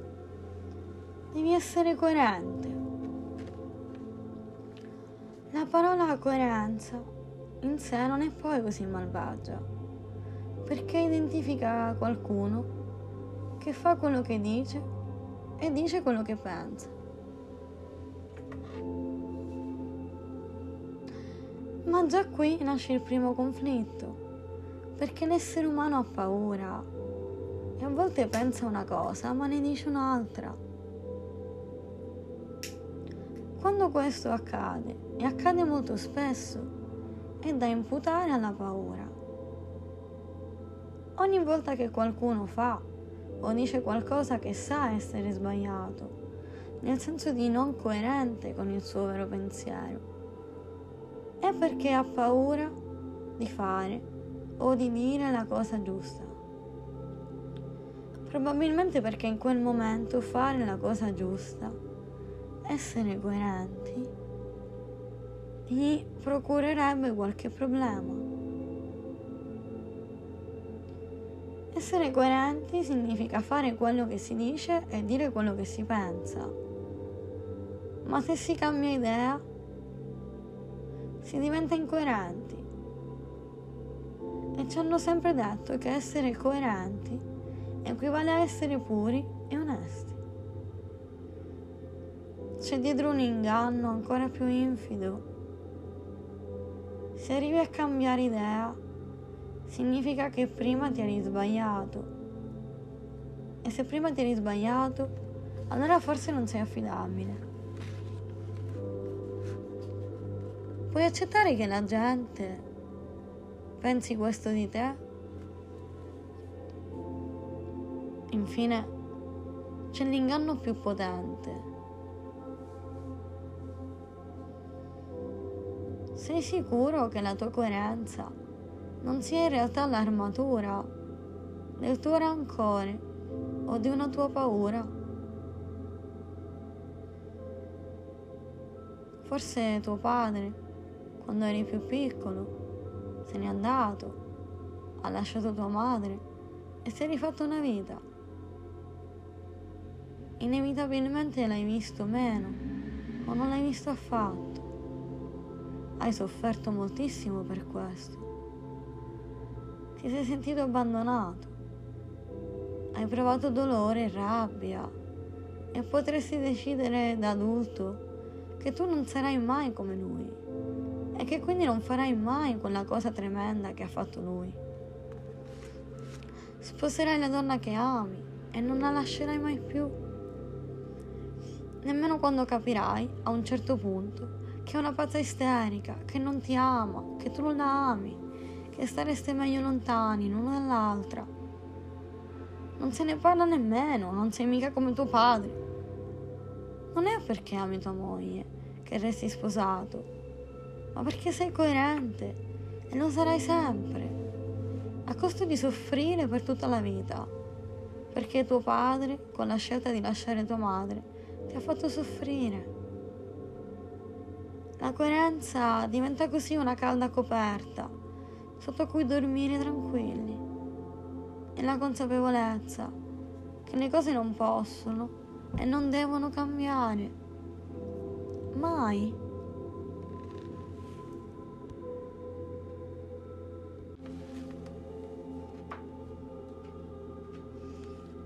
Controincantesimo numero 4. Lascia il tuo coniuge. Sto scherzando. Scusa, non ho resistito.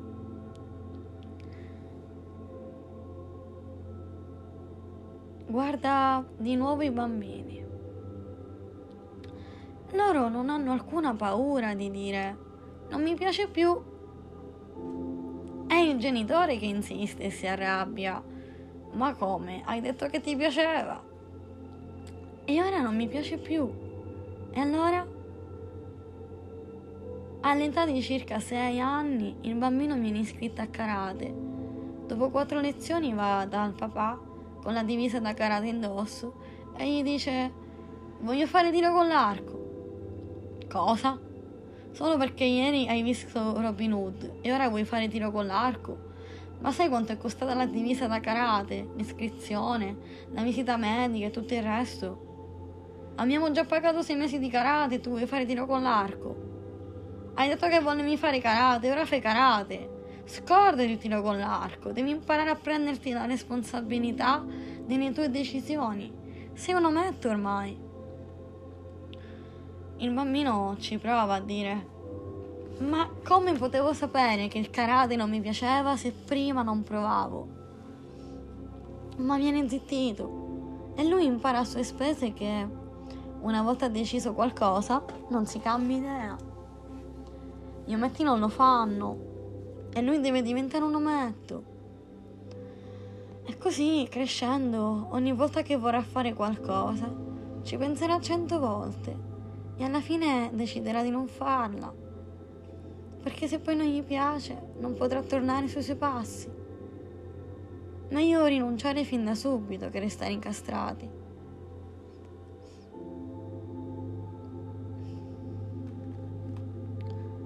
Non fraintendermi.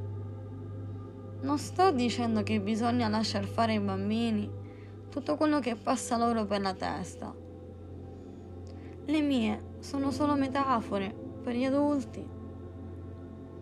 I bambini di cui parlo spesso altro non sono che il bambino che c'è e ci sarà sempre dentro ognuno di noi.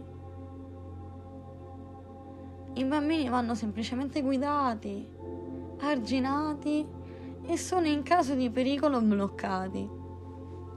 Con amore, possibilmente. Quando bloccherai un bambino perché pensi si stia mettendo nei guai, fermati comunque un attimo a riflettere. Sei sicuro che il pericolo cui stai andando incontro non sia solo una tua paura? Forse tu hai avuto paura di fare quello che ora lui sta per fare. Hai fallito e temi che lui, come te, non ce la possa fare e che, come te, possa farsi male ma lui non è te. Forse ce la può fare. Perché non ha le tue paure, poiché non ha le tue esperienze. Quando ero piccola vedevo mia sorella più grande sfrecciare come il vento sui pattini. Io avevo un'attrazione e una paura tremenda per quegli affari. A volte li mettevo in casa e facevo un giretto per il corridoio senza mai riuscire a staccare le mani dai mobili. Sono riuscita a cadere anche da ferma, solo perché sapevo di stare sui pattini. Mi affascinavano moltissimo, perché vedevo quanto mia sorella si sentiva felice e libera, mentre sembrava quasi staccarsi da terra e volare. Ma ero certa di non poter essere brava come lei non avevo il minimo senso dell'equilibrio quando ci stavo sopra. Qualche anno fa, affacciandomi alla finestra, vidi mia figlia che stava indossando i pattini della sua amica. La fermai con un urlo. Ferma! Toglini subito! Non farlo! È pericoloso! Potresti farti male! Ero terrorizzata. La immaginavo spiaccicata per terra, grondando di sangue. Per fortuna non mi ascoltò. E tempo di correre giù in cortile. Li aveva infilati e stava già facendo i primi tentativi, aiutata dalla sua amica. Mi sedetti su un muretto, pronta a intervenire nel caso in cui fosse caduta. Cercai di convincermi che forse stavo solo esagerando. In dieci minuti fumai tre sigarette. Quei dieci minuti furono sufficienti a mia figlia per imparare ad andare sui pattini. Dieci minuti. Io allora avevo 38 anni e non mi erano bastati per imparare ad andarci. I bambini sono i più grandi maestri che abbiamo, più o meno in tutto, poiché crescono e apprendono in fretta, in un modo che mai più gli capiterà nella vita. Sanno bene che il cambiamento fa parte dell'evoluzione. Sanno bene che il momento di togliere le rotelle dalla bicicletta coincide con il diventare grandi e non importa se non sono più al sicuro e potrebbe sbucciarsi le ginocchia. Loro vogliono sperimentare e crescere. Sanno che i cerotti fanno parte della vita, del cambiamento e dell'evoluzione. Hai mai visto dei bambini che si confrontano? Le ferite? Sono sorprendenti. Lo fanno con orgoglio. Guarda io, qui sul ginocchio. E invece guarda io sul gomito. E allora guarda io sulla fronte. Le fanno vedere a tutti. A meno che quella ferita non sia stata inferta da un adulto in quel caso la nascondono. Ed è esattamente quello che facciamo anche da adulti. Le ferite che ci fanno gli altri le mascheriamo con l'aggressività, con l'odio, che è la reazione alla paura. E con la coerenza, che ci fa dire io non sarò mai così. Il controincantesimo in questione è molto semplice. Comincia con rifiutarti di dover sempre avere le idee ben chiare su tutto e al bisogno cambia idea come solo un bambino sa fare. In questo modo trasformerà l'incoerenza in evoluzione che è il motivo per cui tu e io siamo qui.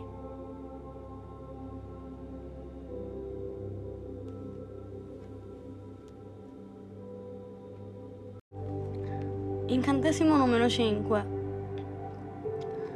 La vita è un inferno.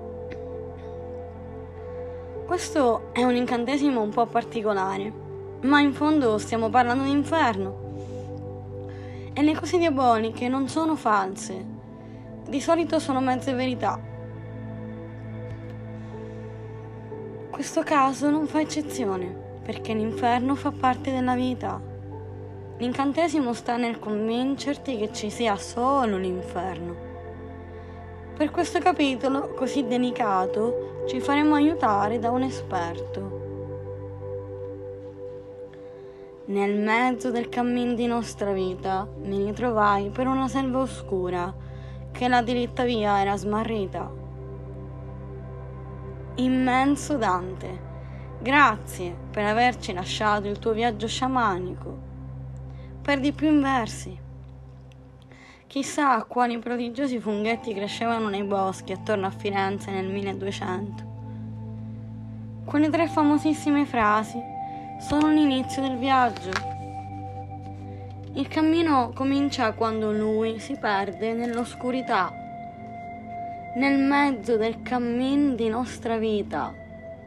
Non è un'età definita, è un modo per dire quando i tempi sono maturi.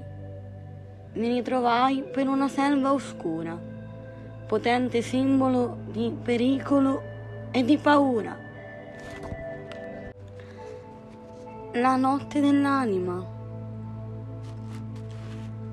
che la diritta via era smarrita. E benedetto sia lo smarrimento delle certezze. Credo esistano delle persone che nascono, vivono e muoiono felici. Qualcosa mi dice che non sono né ricchi né potenti e presumibilmente sembrano persone comuni. Sono pochi eletti che stanno qui per altri motivi. La maggior parte di noi invece deve ancora capire. La condizione essenziale per cominciare il grande viaggio alla ricerca della comprensione è racchiusa in quelle tre frasi. Ed è una condizione obbligatoria, da lì non si scappa. In molti non ce la fanno e finiscono i loro giorni in una selva oscura, come bimbi sperduti. Ognuno di noi ha la sua divina commedia da scrivere. Sembra un disegno crudele dover partire dall'inferno, ma la crudeltà svanirà quando l'inferno acquisterà il suo senso. Ci vuole pazienza. Poi c'è il purgatorio che solitamente viene confuso come una sorta di punizione. Non è una punizione, Potremmo dire che è il luogo del dopo sbornia. Purgatorio, da purga, serve a disintossicarsi e più o meno tutti sanno quanto sia doloroso disintossicarsi da qualcosa. Non è una passeggiata. Infine c'è il paradiso. Su quest'ultimo non ho molto da dire. L'ho appena intravisto e con i mezzi che ho a disposizione non posso certo descriverlo. E forse un motivo ci sarà. Restando sul tema principale, posso dirti questo. Se pensi che la vita sia un inferno, è un buon inizio. Non so perché sia necessario iniziare da lì e non ho intenzione di soffermarmi a rifletterci troppo. Mi limito a osservare. Il senso di solitudine è una parte fondamentale dell'inferno, ma ne parleremo in un altro capitolo. L'immagine personale che ho è la seguente. Un uomo chiuso in una stanza illuminata da una lampadina. La stanza è enorme, piena di cianfrusaglie, tutte quelle che ha accumulato nella sua vita. Tra quelle cianfrusaglie c'è anche la chiave della porta, chissà dove. L'uomo resterà per sempre in quella gigantesca stanza, magari rannicchiata in un angolo, se non verrà motivato a cercare la chiave e a uscire. Ma l'uomo triste e solo, com'è in mezzo alle sue cianfrusaglie, non riesce nemmeno a vedere dove esattamente sia la porta. L'inferno inizia quando una lampadina si fulmina e l'uomo si ritrova all'improvviso in una selva oscura. Gli occhi, si sa, ci mettono un po' ad abituarsi al buio. I primi istanti sono terrificanti è tutto nero e lui ha così tanta paura da sentirsi soffocare da quell'oscurità. Quando gli occhi cominciano ad abituarsi, in un punto non ancora precisato, vede un flebbilissimo raggio di luce. Proviene dalla serratura. Ha trovato la porta. Ora deve solo cercare la chiave. In mezzo al marasma generale, è immerso nel buio pesto e il gioco è fatto. Qualcuno deciderà che è impossibile, morirà lì, in quella stanza nera. Qualcun altro ci proverà, magari morirà ugualmente prima di trovarla, ma almeno avrà fatto qualcosa. Qualcun altro ancora ci proverà. Poi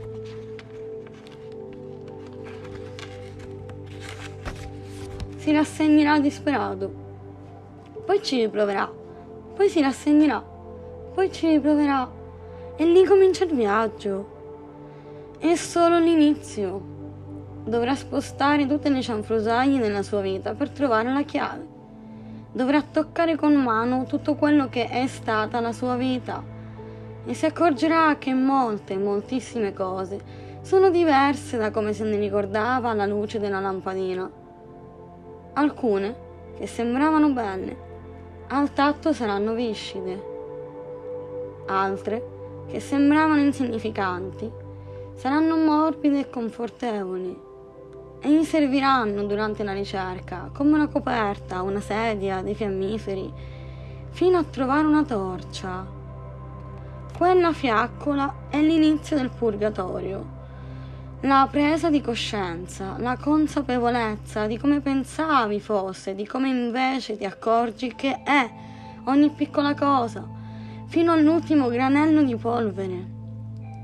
E va avanti così, fino a quando, affascinato dalle cose che mutano in continuazione intorno a lui, si dimenticherà della chiave e andrà a cercare quella cosa viscida che aveva toccato tempo prima la guarderà alla luce fioca del lume, la toccherà di nuovo e non proverà ribrezzo. È viscida, perché esiste anche il viscido, ma non gli farà più paura. Perché è vissuto nella paura, i momenti di sospensione da essa sono magici, vanno goduti fino in fondo. Allora appoggerà le spalle al muro chiuderà gli occhi, respirerà lentamente e profondamente metterà le mani in tasca e troverà la chiave.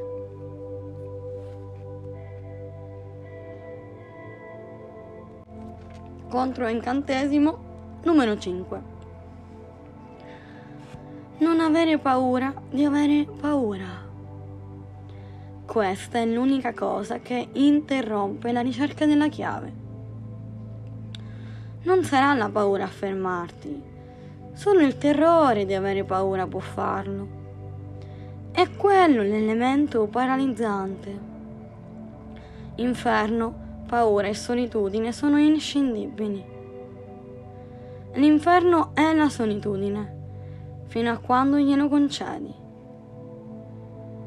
Ma l'antidoto non è portare qualcuno nel tuo inferno per farti compagnia. L'antidoto è arredare l'inferno. Siamo abituati a cercare di scappare dall'inferno e non ci rendiamo conto che è legato con un filo invisibile alla nostra caviglia. Ci seguirà ovunque. Che fare dunque? Andarci ad abitare trasferisciti lì, richiedi la residenza. Anche la posta, falla spedire lì, nella tua nuova infernale dimora.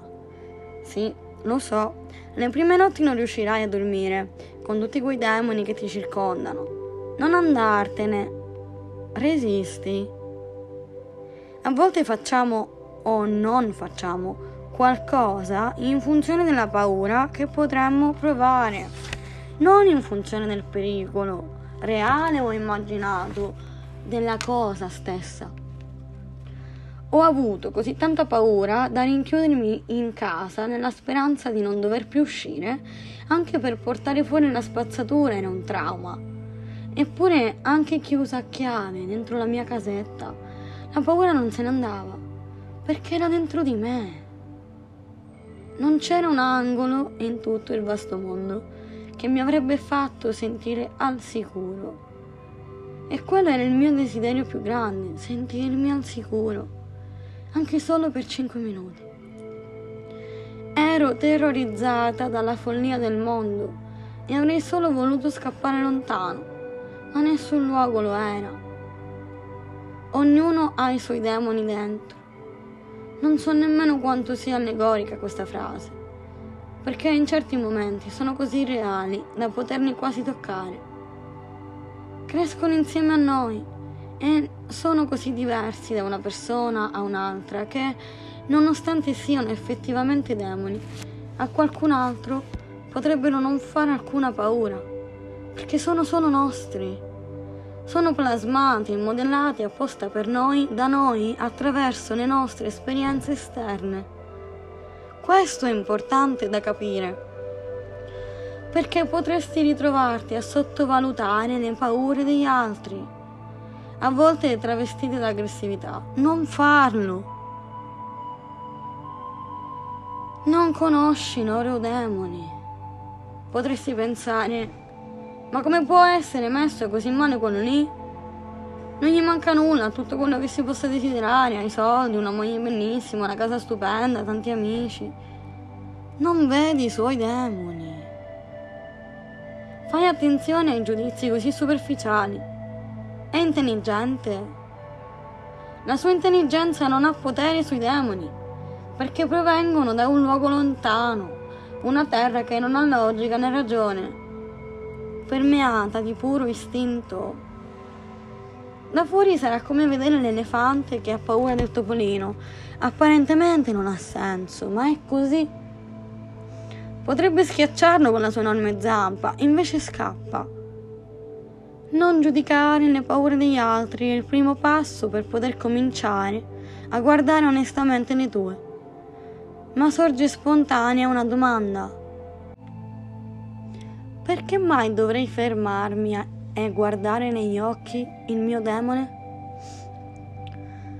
È terrificante il solo pensiero. Potrebbe annientarmi con uno sguardo. Sono anni che cerco di scappare e tu mi dici che dovrei fermarmi, aspettarlo e guardarlo in faccia. No, non devi solo guardarlo in faccia, dovrai stringergli la mano Non si dissolverà, ma si trasformerà come un incantesimo che si spezza. Quel demone enorme e spaventoso si rimpicciolirà sotto il tuo sguardo, fino a diventare un bambino. Sei tu quel bambino. Non sopravvalutarti. Non l'avrai trasformato per sempre. A volte tornerà grande e potente. Sarà a te a ridimensionarlo ogni volta. È facile in principio credere di averlo sconfitto per sempre, perché quando riuscirai a farlo la prima volta verrai travolto dal senso di onnipotenza che deriva dall'assenza di paura, situazione alla quale non siamo abituati. Stai allerta, sempre, perché ogni tanto torna. Non abbassare la guardia, ma goditi i tuoi primi momenti di pace sublime. Si chiama libertà.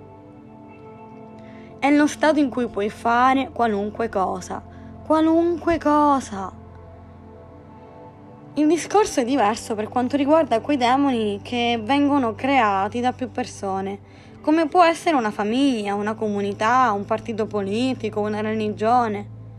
Hanno molto più potere in quanto attingono energia da molte parti, ma il loro punto debole è che sono più facilmente riconoscibili. Inoltre non si trasformano in qualcosa di innocuo. Nel momento in cui li scorgi, puoi semplicemente decidere di abbandonarli. E ciò significa che smetterai di fornire loro la tua energia. Spesso per poterlo fare dovrai abbandonare o comunque trasformare il rapporto che hai con le persone coinvolte nel sostentamento di quei demoni. Se deciderai di non abbandonare la persona con cui avevi generato e sostentato un demone collettivo, potrai farlo semplicemente dissociandoti dal fornire la tua energia come avevi fatto fino a quel momento. Ma potrebbe accadere che sarà quella persona ad abbandonarti, poiché non comprenderà il tuo tradimento. Se questo pensiero, abbandonare o essere abbandonato, in questo momento ti spaventa, non temere. Al momento giusto non avrai alcun timore. Non significa che non soffrirai, ma non è il tipo di sofferenza che conosci ora, perché rispetterai i modi e i tempi delle persone che ami. Anche nei momenti di sospensione dalla paura, ti accorgerai che l'inferno c'è ancora, ma non è più dentro di te, è fuori. E ti ritroverai a camminare in punta di piedi, su fiamme e braci che non scottano più, guardandoti intorno incuriosito, fino a quando in alcuni momenti, nonostante l'inferno, ti metterai a ballare magari sulle note di Hells Bills degli ACDC.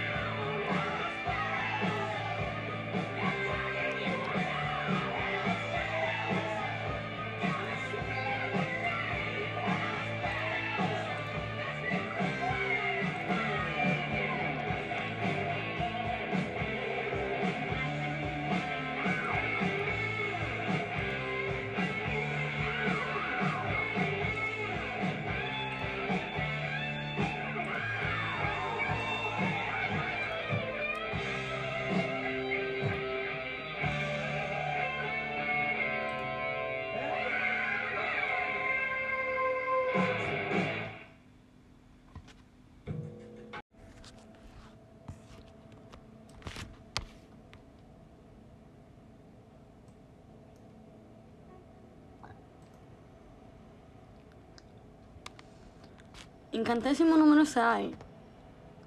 La solitudine triste. Sfatiamo subito il mito. Così su due piedi e in quattro parole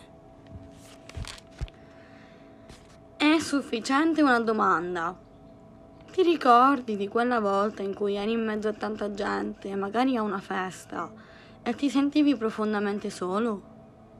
Ecco fatto. La solitudine non è triste, il senso di solitudine lo è. Si può essere felici e completamente soli, in una baita sperduta sui monti senza telefono.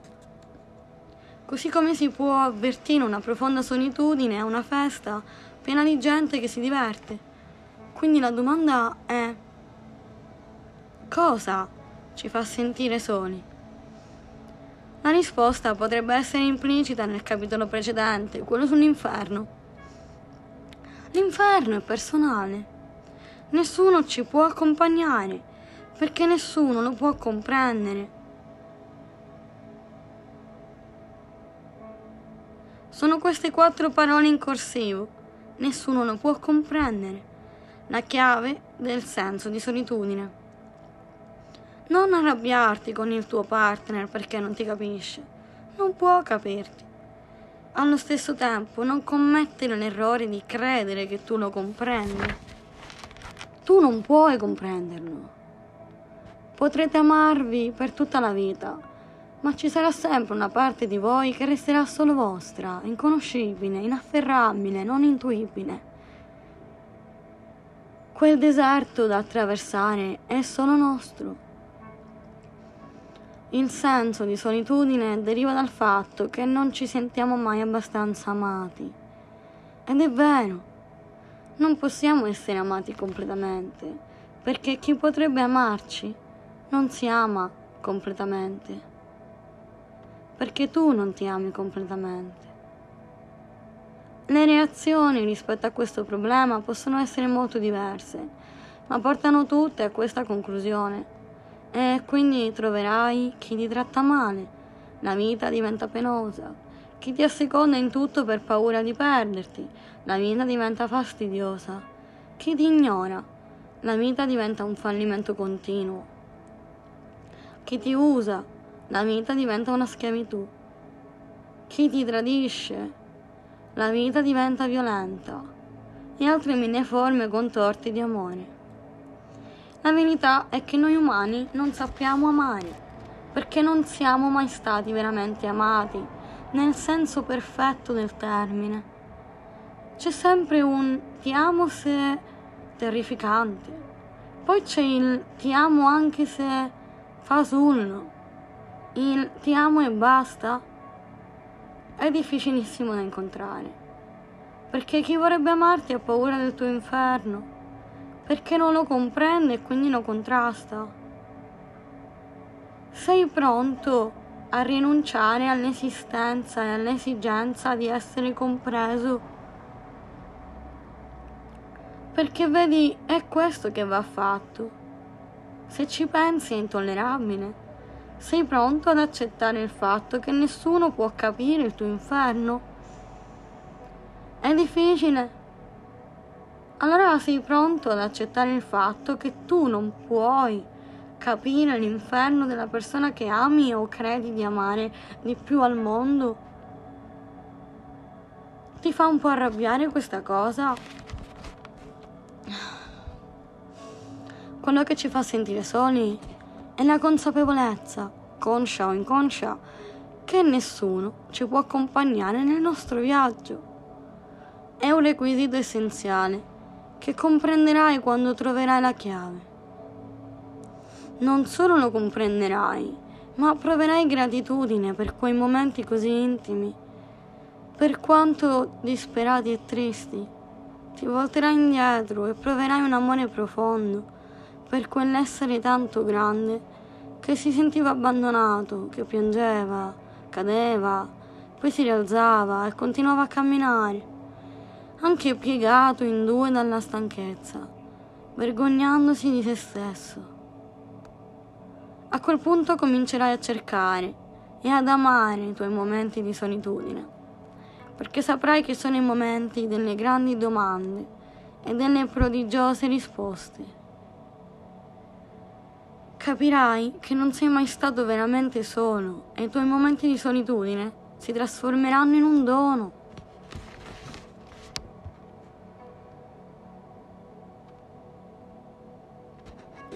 Controincantesimo numero 6.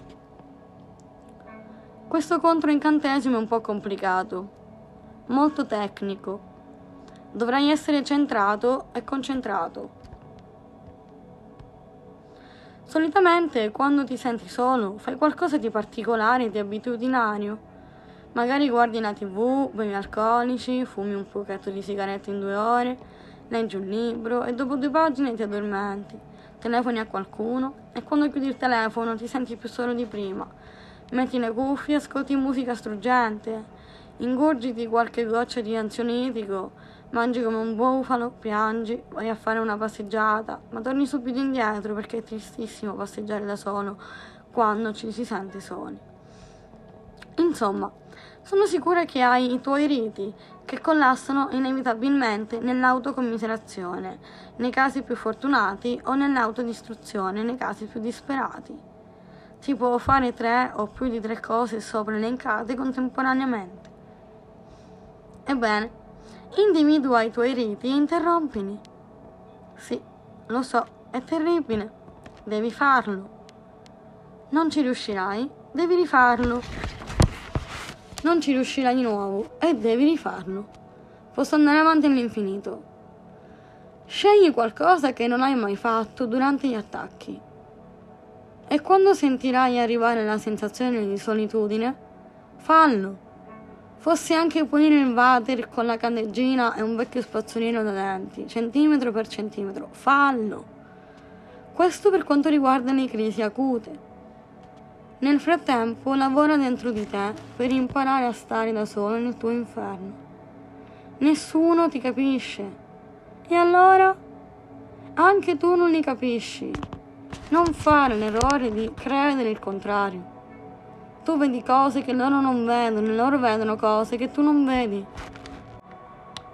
Questa cosa sembra terrificante, da impazzire, da sbattere la testa contro il muro, ma ti assicuro che nel momento in cui riuscirai ad accettarlo, non solo non sarà più terrificante, ma potrai amare liberamente chi hai deciso di amare.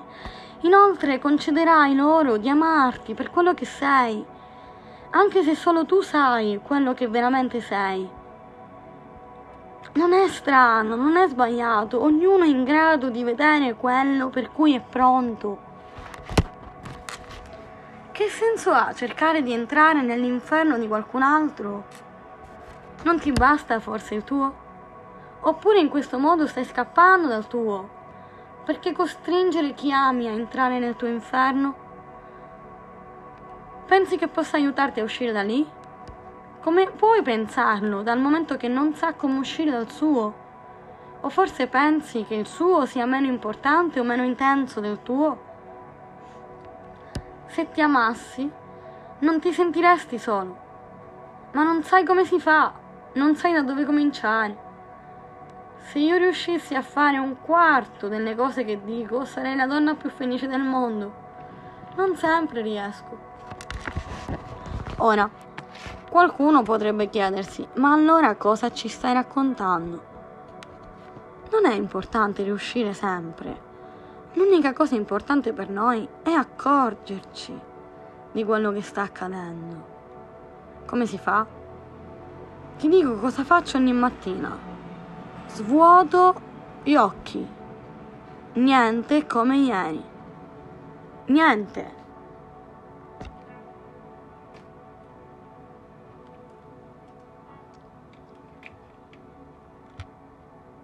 Oggi sono nata. Riempirò i miei occhi curiosando ovunque e domattina li svuoterò di nuovo. Questo è il primo gradino. Non si arriva in cima con un salto, ma un gradino può fare la differenza tra essere appagati o essere abbattuti. Il primo gradino è la consapevolezza. A volte vedo una donna bellissima con un vestito attillato e di lunghi capelli. La guardo e vengo investita da un'ondata di invidia che, come ogni singola onda del mare, non è controllabile.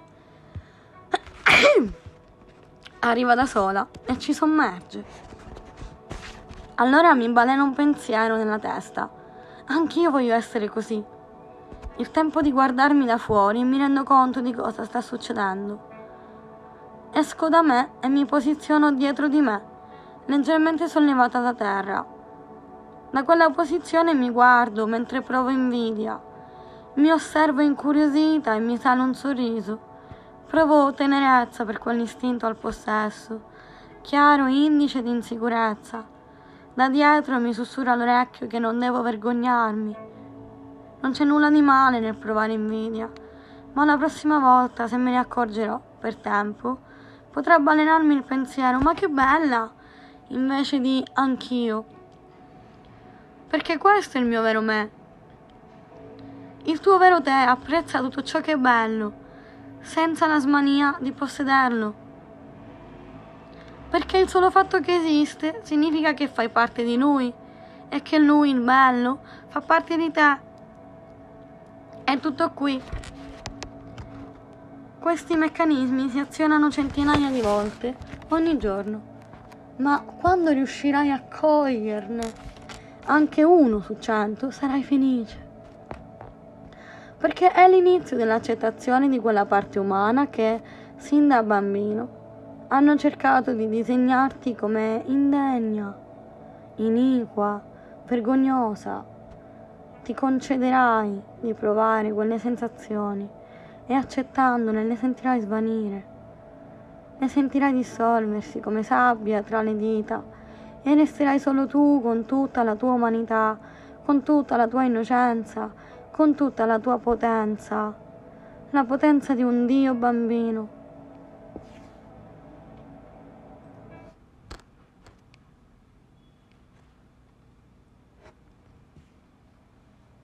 che non sa di essere Dio.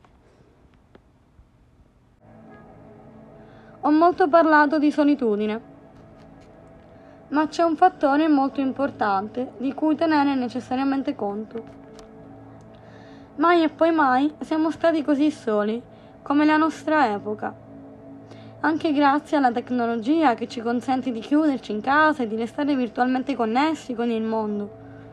Da un lato abbiamo un grande vantaggio, quello di avere accesso a qualsiasi informazione ci serva Spetta poi a noi scindere le informazioni corrette da quelle fasulle, ma è sufficiente ascoltarci nel profondo per poterle discernere. Ma questo non è poi un grande problema.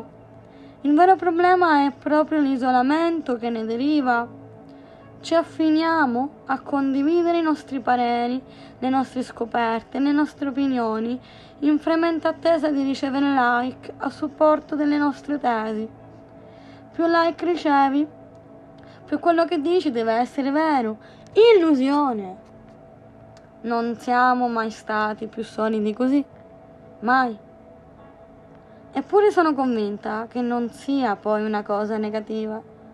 Sono fermamente convinta del fatto che siamo arrivati a un punto di svolta, per cui dobbiamo decidere, in completa solitudine, chi vogliamo essere, chi siamo piume trasportate dal vento oppure il vento.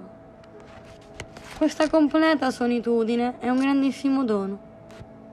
Mai nella storia dell'uomo è stato così abbandonato a se stesso ed è buffo che accada nel momento in cui il mondo intero sembra connesso in un unico insieme. Illusione.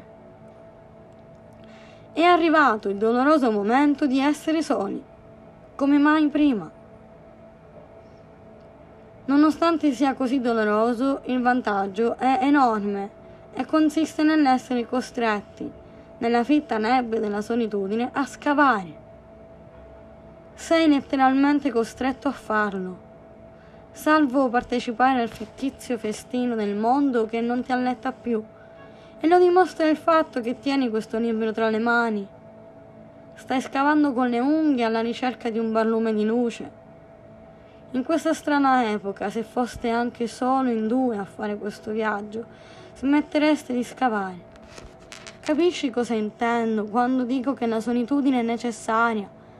Il viaggio si fa da soli, il deserto è essenziale, la condivisione, almeno all'inizio, non ha senso, ti confonderebbe e basta, perché nessuno, nessuno e poi nessuno potrà dirti cosa è giusto e cosa è sbagliato.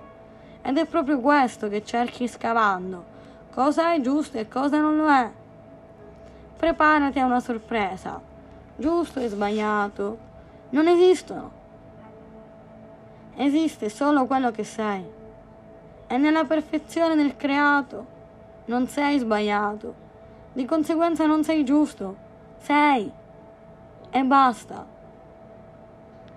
Il paradosso di questa curiosa epoca è che dobbiamo imparare a stare da soli al contempo dobbiamo imparare ad amare più che mai.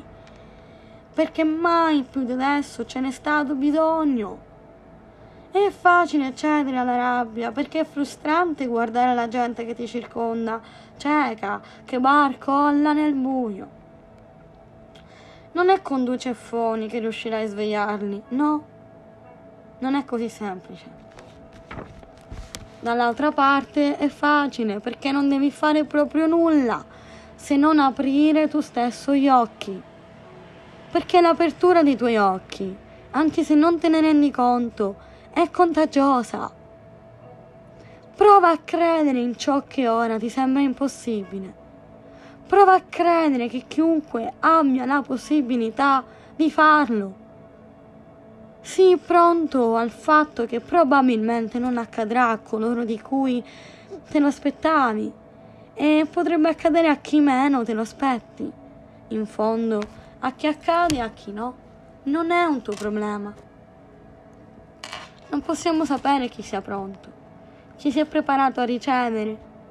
Il tuo compito è spargere inconsapevolmente semi di consapevolezza senza preoccuparti del terreno su cui cadranno. Loro, i semi, sapranno dove attecchire. Potrebbe suonare triste, ma ascolta cosa sto per dirti. La sensazione di solitudine è una nostra creazione, molto potente, apparentemente reale, ma è solo una sensazione. Milioni di persone solitarie stanno scavando in questo momento nella stessa direzione prima o poi ci incontreremo. Questo libro inizia con una frase ben precisa. Esiste un luogo che un luogo non è. Quindi diciamo che esiste un non luogo. È lì che siamo diretti. Ogni volta che qualcuno ha accesso a quel non luogo, anche per un millesimo di secondo, lo fa ampliare, rendendolo più facilmente accessibile a tutti. È come se l'apertura di quel non luogo si espandesse a ogni accesso. Non è più tempo di politica, di religioni, di congregazioni o di associazioni. È tempo di percorrere miliardi di sentieri solitari che portano tutti allo stesso non luogo. Lì ci conosceremo Continua a camminare tranquillo e sicuro lungo il tuo sentiero solitario. Non sei solo, non lo sei mai stato.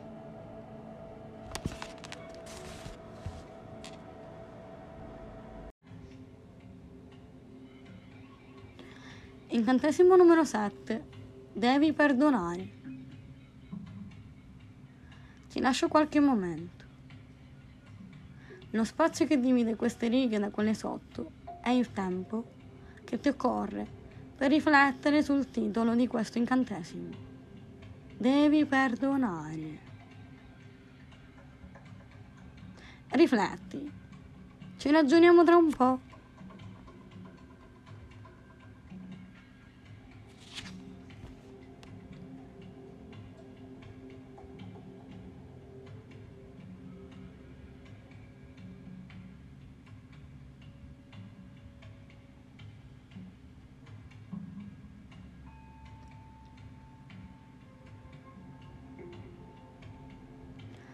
Ora Immagina di avere una nonna veneta che ti invita a pranzo domenica.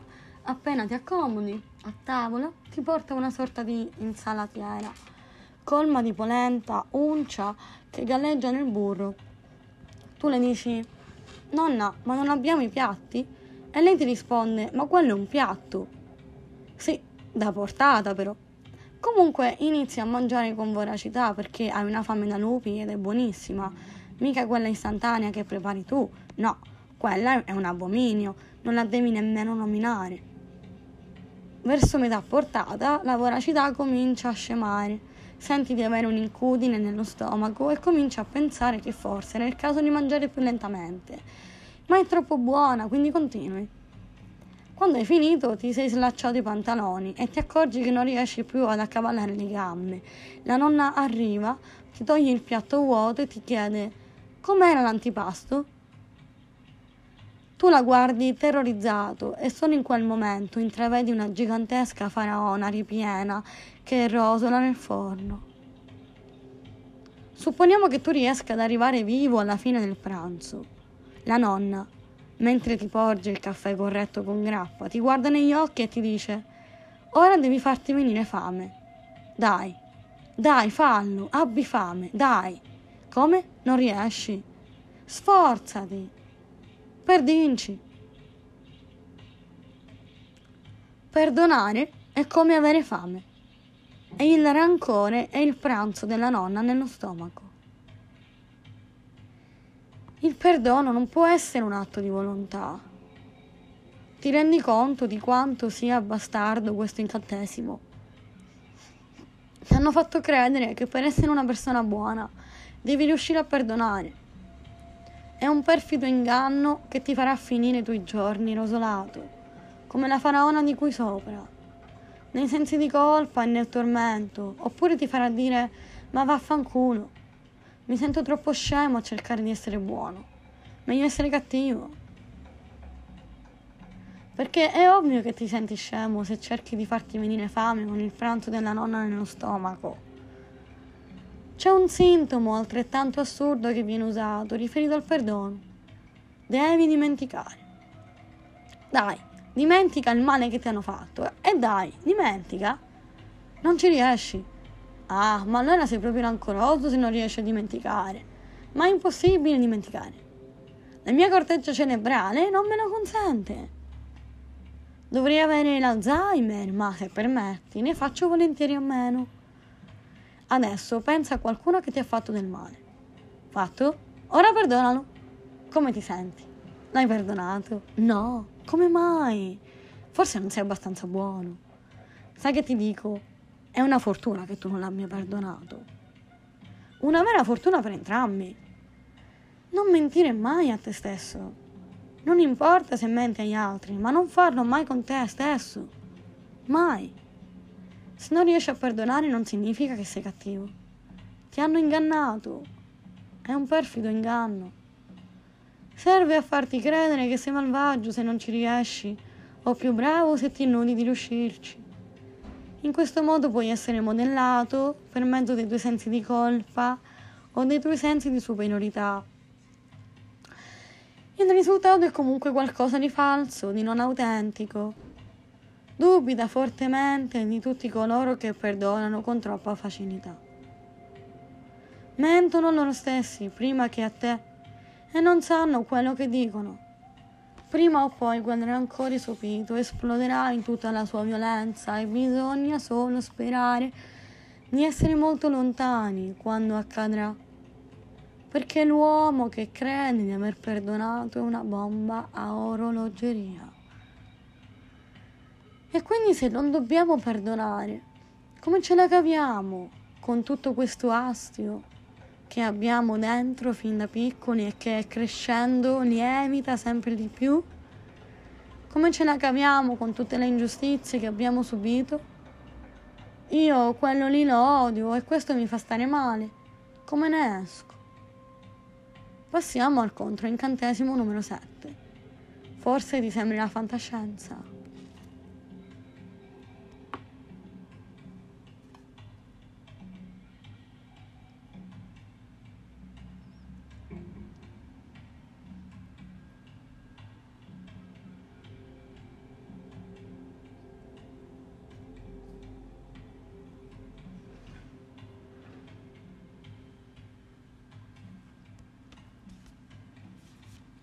Contro incantesimo numero 7.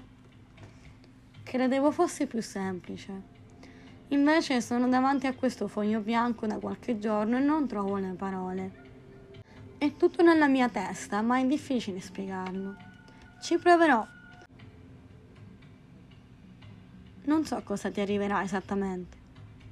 Posso cominciare col dirti che quando ho trasceso il perdono, sì, ho trasceso il perdono, sono stata felice. E quando dico felice, intendo proprio felice. Sentivo di poter tranquillamente morire in quel momento, come se non ci fosse altro da aggiungere. Era tutto perfetto. Ero invasa da un amore potentissimo e continuavo a ripetermi stupita e sconvolta, non l'ho perdonato, non l'ho perdonato. Non l'avevo perdonato perché non ce n'era più bisogno. Nella mia vita c'era una persona da perdonare, una sopra tutte, che mi tormentava facendomi piangere di notte, nei ricordi e nel dolore e soprattutto nei perché. Perché?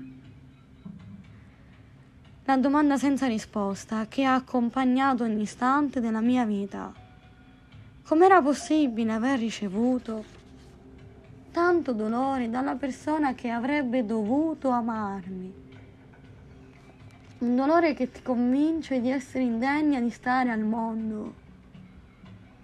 Un rancore che ti convince di essere cattiva. Ogni tanto pensavo di poter riuscire a perdonare questa persona ma nel momento esatto in cui lo pensavo, un'ondata di odio mi travolgeva, seguita immediatamente da una rabbia furente, da un senso di colpa violentissimo. Ho provato a convincermi del fatto che forse, semplicemente, non meritasse il mio perdono. E allora perché stavo così male nel decidere di non perdonare? Un bel giorno in un momento in cui ero particolarmente onesta con me stessa, mi dissi che non ero in grado di perdonare e basta. Quella persona apparve immediatamente nella mia mente e io ebbi paura. Paura delle sensazioni disgustose che di solito seguivano. Rabbia, desiderio di vendetta, rancore, dolore, ma nulla di tutto questo arrivava. E quella persona continuava a stare nella mia testa. Cominciai a ricordare alcune cose buffe che faceva e mi ritrovai a ridere. Cercai di tenere aperto quel canale e ricordai altre cose di questa persona, anche se ricordare non è la parola esatta, la vidi. La vidi in tutta la sua disperazione, in tutta la sua fatica, in tutta la sua rabbia, in tutta la sua umanità. La vidi intera e guardandola provai amore. La vidi in uno stato di sospensione dal giudizio e in quello stato non aveva le solite sembianze da mostro. Immediatamente un pensiero razionale, proveniente da un luogo che in quel momento era lontano, mi raggiunse e formulò una domanda nella mia testa. Forse l'hai perdonata? Dal lato opposto arrivò la risposta, come acqua fresca, in una torrida giornata estiva. No, non l'ho perdonata, perché non c'è nulla da perdonare. Non c'era niente da perdonare. Niente da perdonare. Riesci a immaginare di non avere nulla da perdonare? Riesci a immaginare come ti sentiresti se non avessi nulla da perdonare a nessuno, ti sentiresti felice, in pace. Proveresti un amore per te stesso che non credevi possibile e sentiresti di essere connesso con qualcosa di talmente grande, potente e infinito da non riuscire a respirare per l'emozione. Ti sentiresti libero. Per quanto riguarda le tue colpe da farti non perdonare, un mi dispiace, detto col cuore, può avere lo stesso magico effetto. Uno solo. che sia recepito o meno, non ha nessuna importanza, non in questa vita, perlomeno. Dovrai solo lasciarlo riecheggiare come una carezza nell'etere.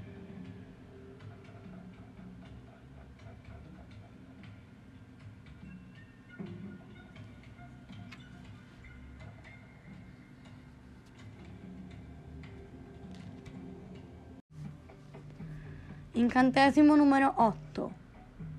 A tutto c'è rimedio furché alla morte. Non so come dirtelo.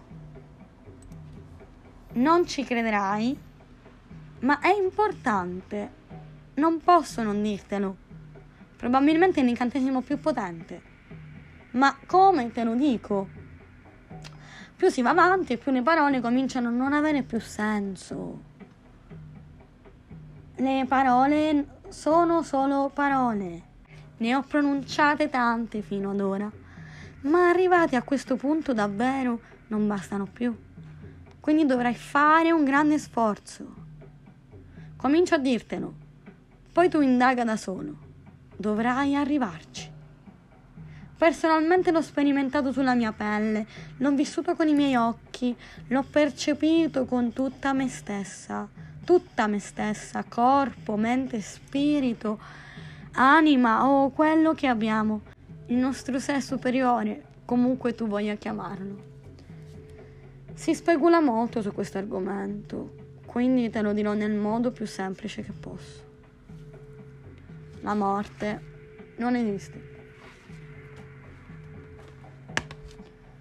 Ce l'avamo prima, ci saremo dopo.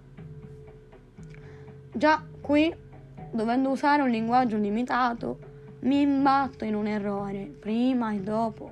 Non esistono neanche loro. Ma è per intenderci. Il tuo corpo è un veicolo prezioso, ma tu sei tutt'altra cosa. Il tuo corpo a un certo punto si esaurirà, tu no. Ma è essenziale che tu lo capisca da solo, perché se non lo farai dovrai ricominciare. Se arriverai a comprenderlo sarà vero, altrimenti, come per tutto il resto, non lo sarà. Per questo è fondamentale conoscerlo, non per sentito dire da una come me o da altri, ma per esperienza diretta. L'unica cosa che posso dirti è che tu già lo sai, ma non sai di saperlo. Non è più questione di credere, è questione di sapere, nel senso di conoscere che è poi l'anticamera dell'essere.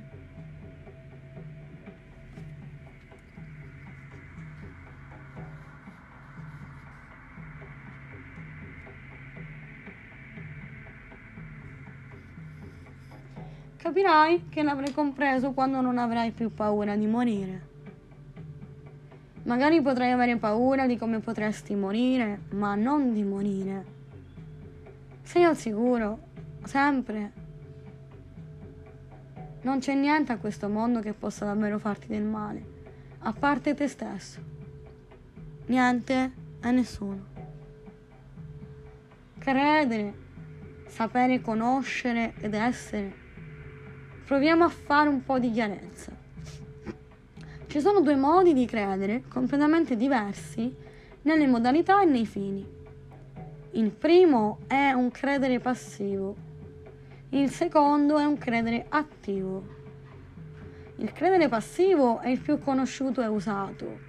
Consiste nel fidarsi di quello che dice un'altra persona, magari perché è più istruita di noi, oppure perché in un certo campo che stiamo indagando ha più esperienza di noi, o anche perché sembra una persona per bene, affidabile. Tutto questo va bene, non c'è nulla di male, diciamo che è un inizio. L'importante è non fermarsi lì, anche se purtroppo è proprio ciò che spesso accade, di solito per due motivi fondamentali. Il primo è la pigrizia, che di solito nasconde il terrore di dover e o poter cambiare. Personalmente sono cintura nera di questo tipo di terrore. Il secondo è il non volersi prendere le proprie responsabilità, delegandole all'altro. La cosa buffa è che quando scopriamo che quello che ci hanno raccontato non era vero, Ci arrabbiamo con chi ce l'aveva detto. Mi hai mentito. Oh, figliolo benedetto, ma veramente ti eri affidato completamente alla coscienza di un'altra persona? Perché? Non ne hai forse una tua? Per questo motivo spero con tutto il cuore che alla fine di questo libro tu non abbia creduto a una sola parola di quello che ho detto. Il credere attivo è completamente diverso ed è solo un trampolino di lancio perché quel tipo di credenza parte da un'intuizione. Magari stai ascoltando una cosa assurda, razionalmente non ha senso, ma tu senti che una base ha di verità. Lo senti dentro di te, ti vibra qualcosa. Puoi lasciar spegnere quella vibrazione oppure puoi approfondirla. In quest'ultimo caso comincerai sempre un viaggio avventuroso che non sai come finirà, ma puoi sapere per certo che attraverserà tre fasi. Prima credi, poi sai e infine sei. Per questo motivo spero con tutto il cuore che alla fine di questo libro tu possa aver sentito qualcosa vibrare dentro di te.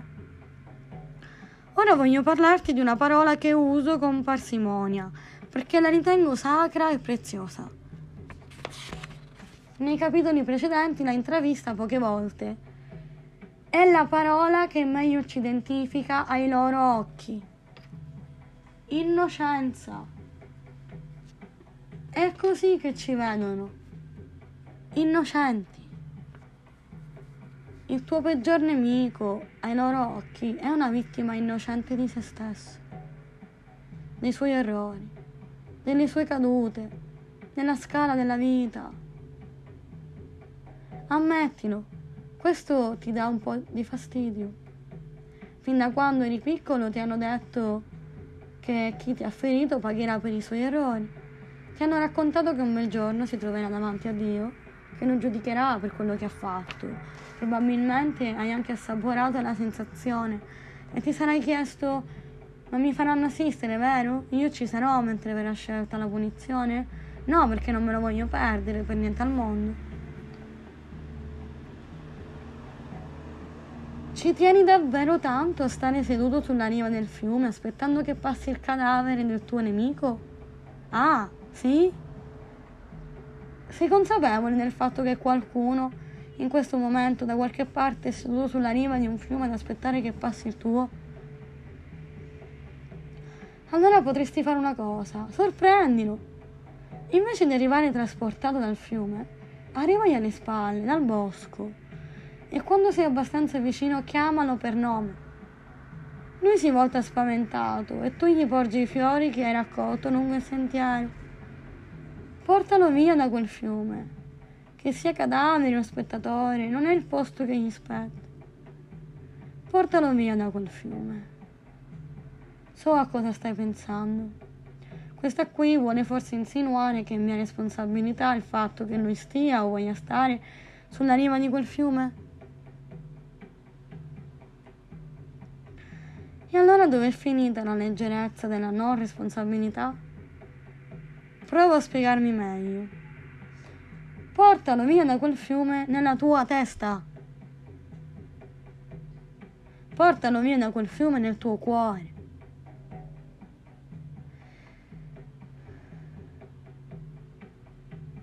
Se nella tua testa e nel tuo cuore continuerai a stare sulla riva di quel fiume, in quella che ci piace tanto chiamare realtà, Sarà molto difficile per noi abbandonare quella riva. Portalo via da quel fiume, dentro di te. È un grandissimo atto d'amore nei tuoi confronti, anche nei suoi, ma è solo una piacevole conseguenza. È l'entanglement. Se tu andrai via da quel fiume, lo porterai via con te, nello stesso magico istante. Una volta ho letto una cosa che mi aveva fatto morire da ridere. Diceva vorrei avvisare tutti coloro che stanno e sono sulla riva del fiume ad aspettare che passi il mio cadavere che quest'estate io vado al mare. È stato carino ad avvertirli, no? Concediti di andare al mare. insieme alla parola Dio, ti hanno insegnato le parole peccato e perdono. Dissociale da Dio.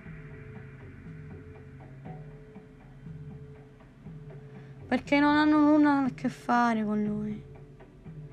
Dimentica anche la parola Dio, che ormai incute erroneamente timore, e inventane una tua, perché quando Lui o loro o tu è uguale, ti guarda, gli scoppia il cuore di felicità. Nemmeno l'esempio del più amorevole dei padri che guarda il suo bambino muovere i primi passi può rendere lontanamente l'idea.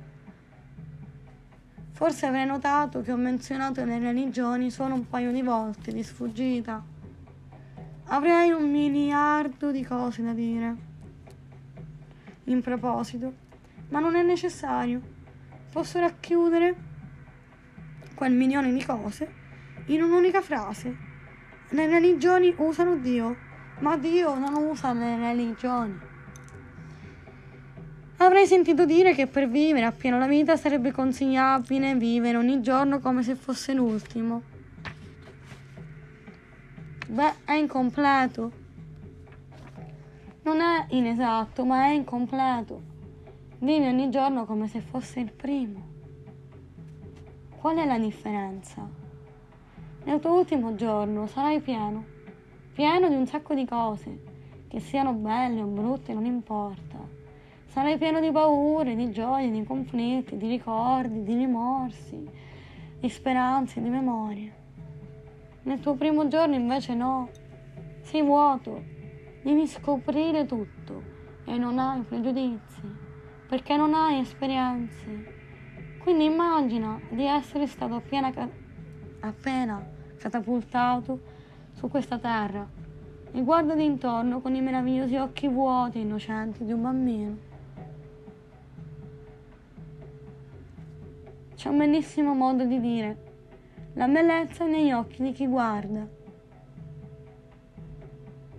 Anche l'innocenza lo è.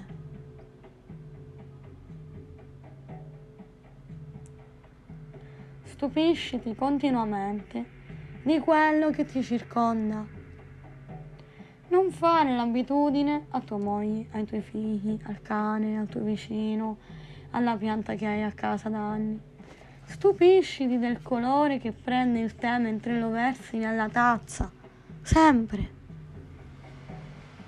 Impara a meravigliarti di tutto. Questa è davvero un'arte che si può imparare. La strada che ogni giorno fai per andare al lavoro, che tu ci creda o no, ogni giorno muta. Non te ne accorgi perché non fai attenzione. Tua figlia cambia ogni giorno. Come fai a non accorgertene e a non restare senza fiato? Quello che stai guardando oggi non è la stessa cosa che hai visto ieri. Mai. Per me è stato un dono immenso che mi hanno fatto loro. Poi con la pratica ho imparato un pochino a farlo da sola. Un bel giorno mi sono svegliata e, poiché loro mi tenevano per mano, era come se vedessi tutto per la prima volta. Ero senza fiato dall'emozione, perché guardando le cose che avevo avuto sotto gli occhi per anni, le vedevo davvero per la prima volta. Qualche giorno dopo guardai un video a un bambino non udente di pochi mesi che stava in braccio alla sua mamma veniva messo un apparecchio acustico e veniva filmato nel momento in cui, per la prima volta nella sua vita, poteva udire. Inizialmente piangeva, mentre trafficavano per attaccargli quell'affare all'orecchio, ma nel momento esatto in cui lo accesero, il bambino smise di piangere, spalancò gli occhi e fu chiaro che smise anche di respirare. La sua mamma cominciò a parlargli e lui, immobile, con gli occhi smarrati, cominciò a sorridere, a guardarsi intorno, felice e stupito. Ero commossa guardandolo, perché vedevo me, mi riconoscevo perfettamente in quella situazione. Ero esattamente io in braccio a loro. ed è un peccato che non riesca a descriverti la loro gioia nel guardarmi, perché percepivo esattamente anche quella. E la cosa incredibile è che lo stupore rispetto a quanto mi stava accadendo era addirittura superato dallo stupore nel percepire quello che loro provavano per me. Un sentimento che va al di là di ogni logica. Impara dall'alieno Prot nel film K-Pax. Mangiare una mela, dopo aver visto come la mangia lui, diventerà un'esperienza unica e sublime e anche divertente. Tanto non devi dirlo a nessuno, resterà un tuo segreto. Ma prova a farlo. Vai in giro facendo finta di essere un alieno appena arrivato su questa terra. Più ti immedesimerai in questo gioco, più noterai un sacco di cose. E mentre lo fai, sii consapevole del fatto che ogni volta che riesci a provare un sincero stupore per qualcosa, loro organizzano una festa in cielo, a tua insaputa, in tuo onore. Quando morirai, semplicemente tornerai a casa. In una casa che ora non ricordi, qualcuno ti aspetta. Ci sarò anche io ad aspettarti. O forse tu aspetterai me, ma in fondo chi se ne importa di chi aspetta chi? Il tempo, come la morte, non esiste. Cos'è in fondo la morte? Se non l'illusione della fine del tempo.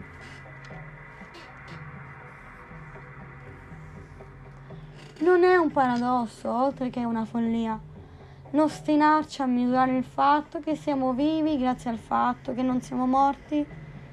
Ma se la morte non esiste, allora non esiste neanche la vita. E se la vita, la morte e il tempo non esistono, cosa rimane? Tu. E solo ora mi accorgo che il numero che ho assegnato a questo incantesimo è anche il simbolo dell'infinito. Che coincidenza, eh? Controincantesimo numero 8. Il controincantesimo numero 8 non lo so. So solo che sei qui, hai una possibilità, altrimenti non saresti qui.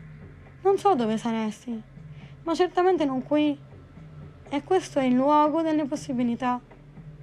Per questo motivo, l'unica cosa che mi resta da dirti è la seguente. Chiunque tu sia, e qualunque cosa abominevole tu stia facendo in questo momento nella tua vita, se lo vorrai, ci vedremo a casa.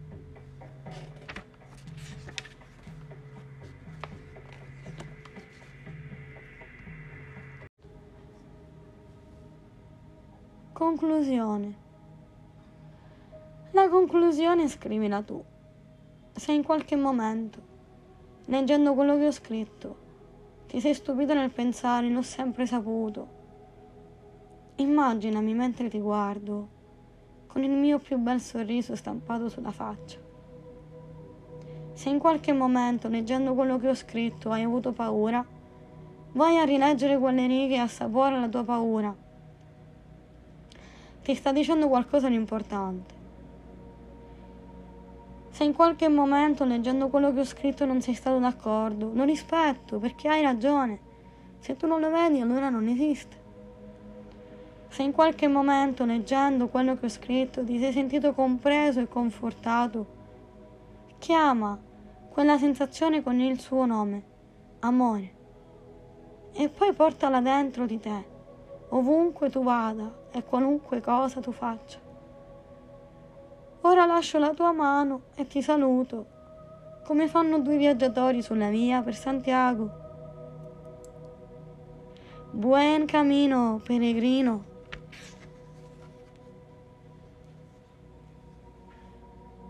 Ringraziamenti. Vorrei ringraziare la pantera, il marin, la polenta della nonna, Dante, gli ACDC, la donna che presenta i coperchi, la cosa viscida nella stanza buia, i bambini, la solitudine, quelli che non perdonano, non lo so, Hermes, una sorta di fratello maggiore su questa terra che non ho menzionato nel libro, ma che ringrazio per la sua presenza nella mia vita. La paura, l'innocenza, la leggerezza della non responsabilità, Pinocchio, Robin Hood e mia figlia Iaia. Per tutti gli aspetta un attimo che si è più o meno pazientemente intascata mentre scrivevo. Infine voglio ringraziare loro per avermi parlato e te per avermi ascoltato.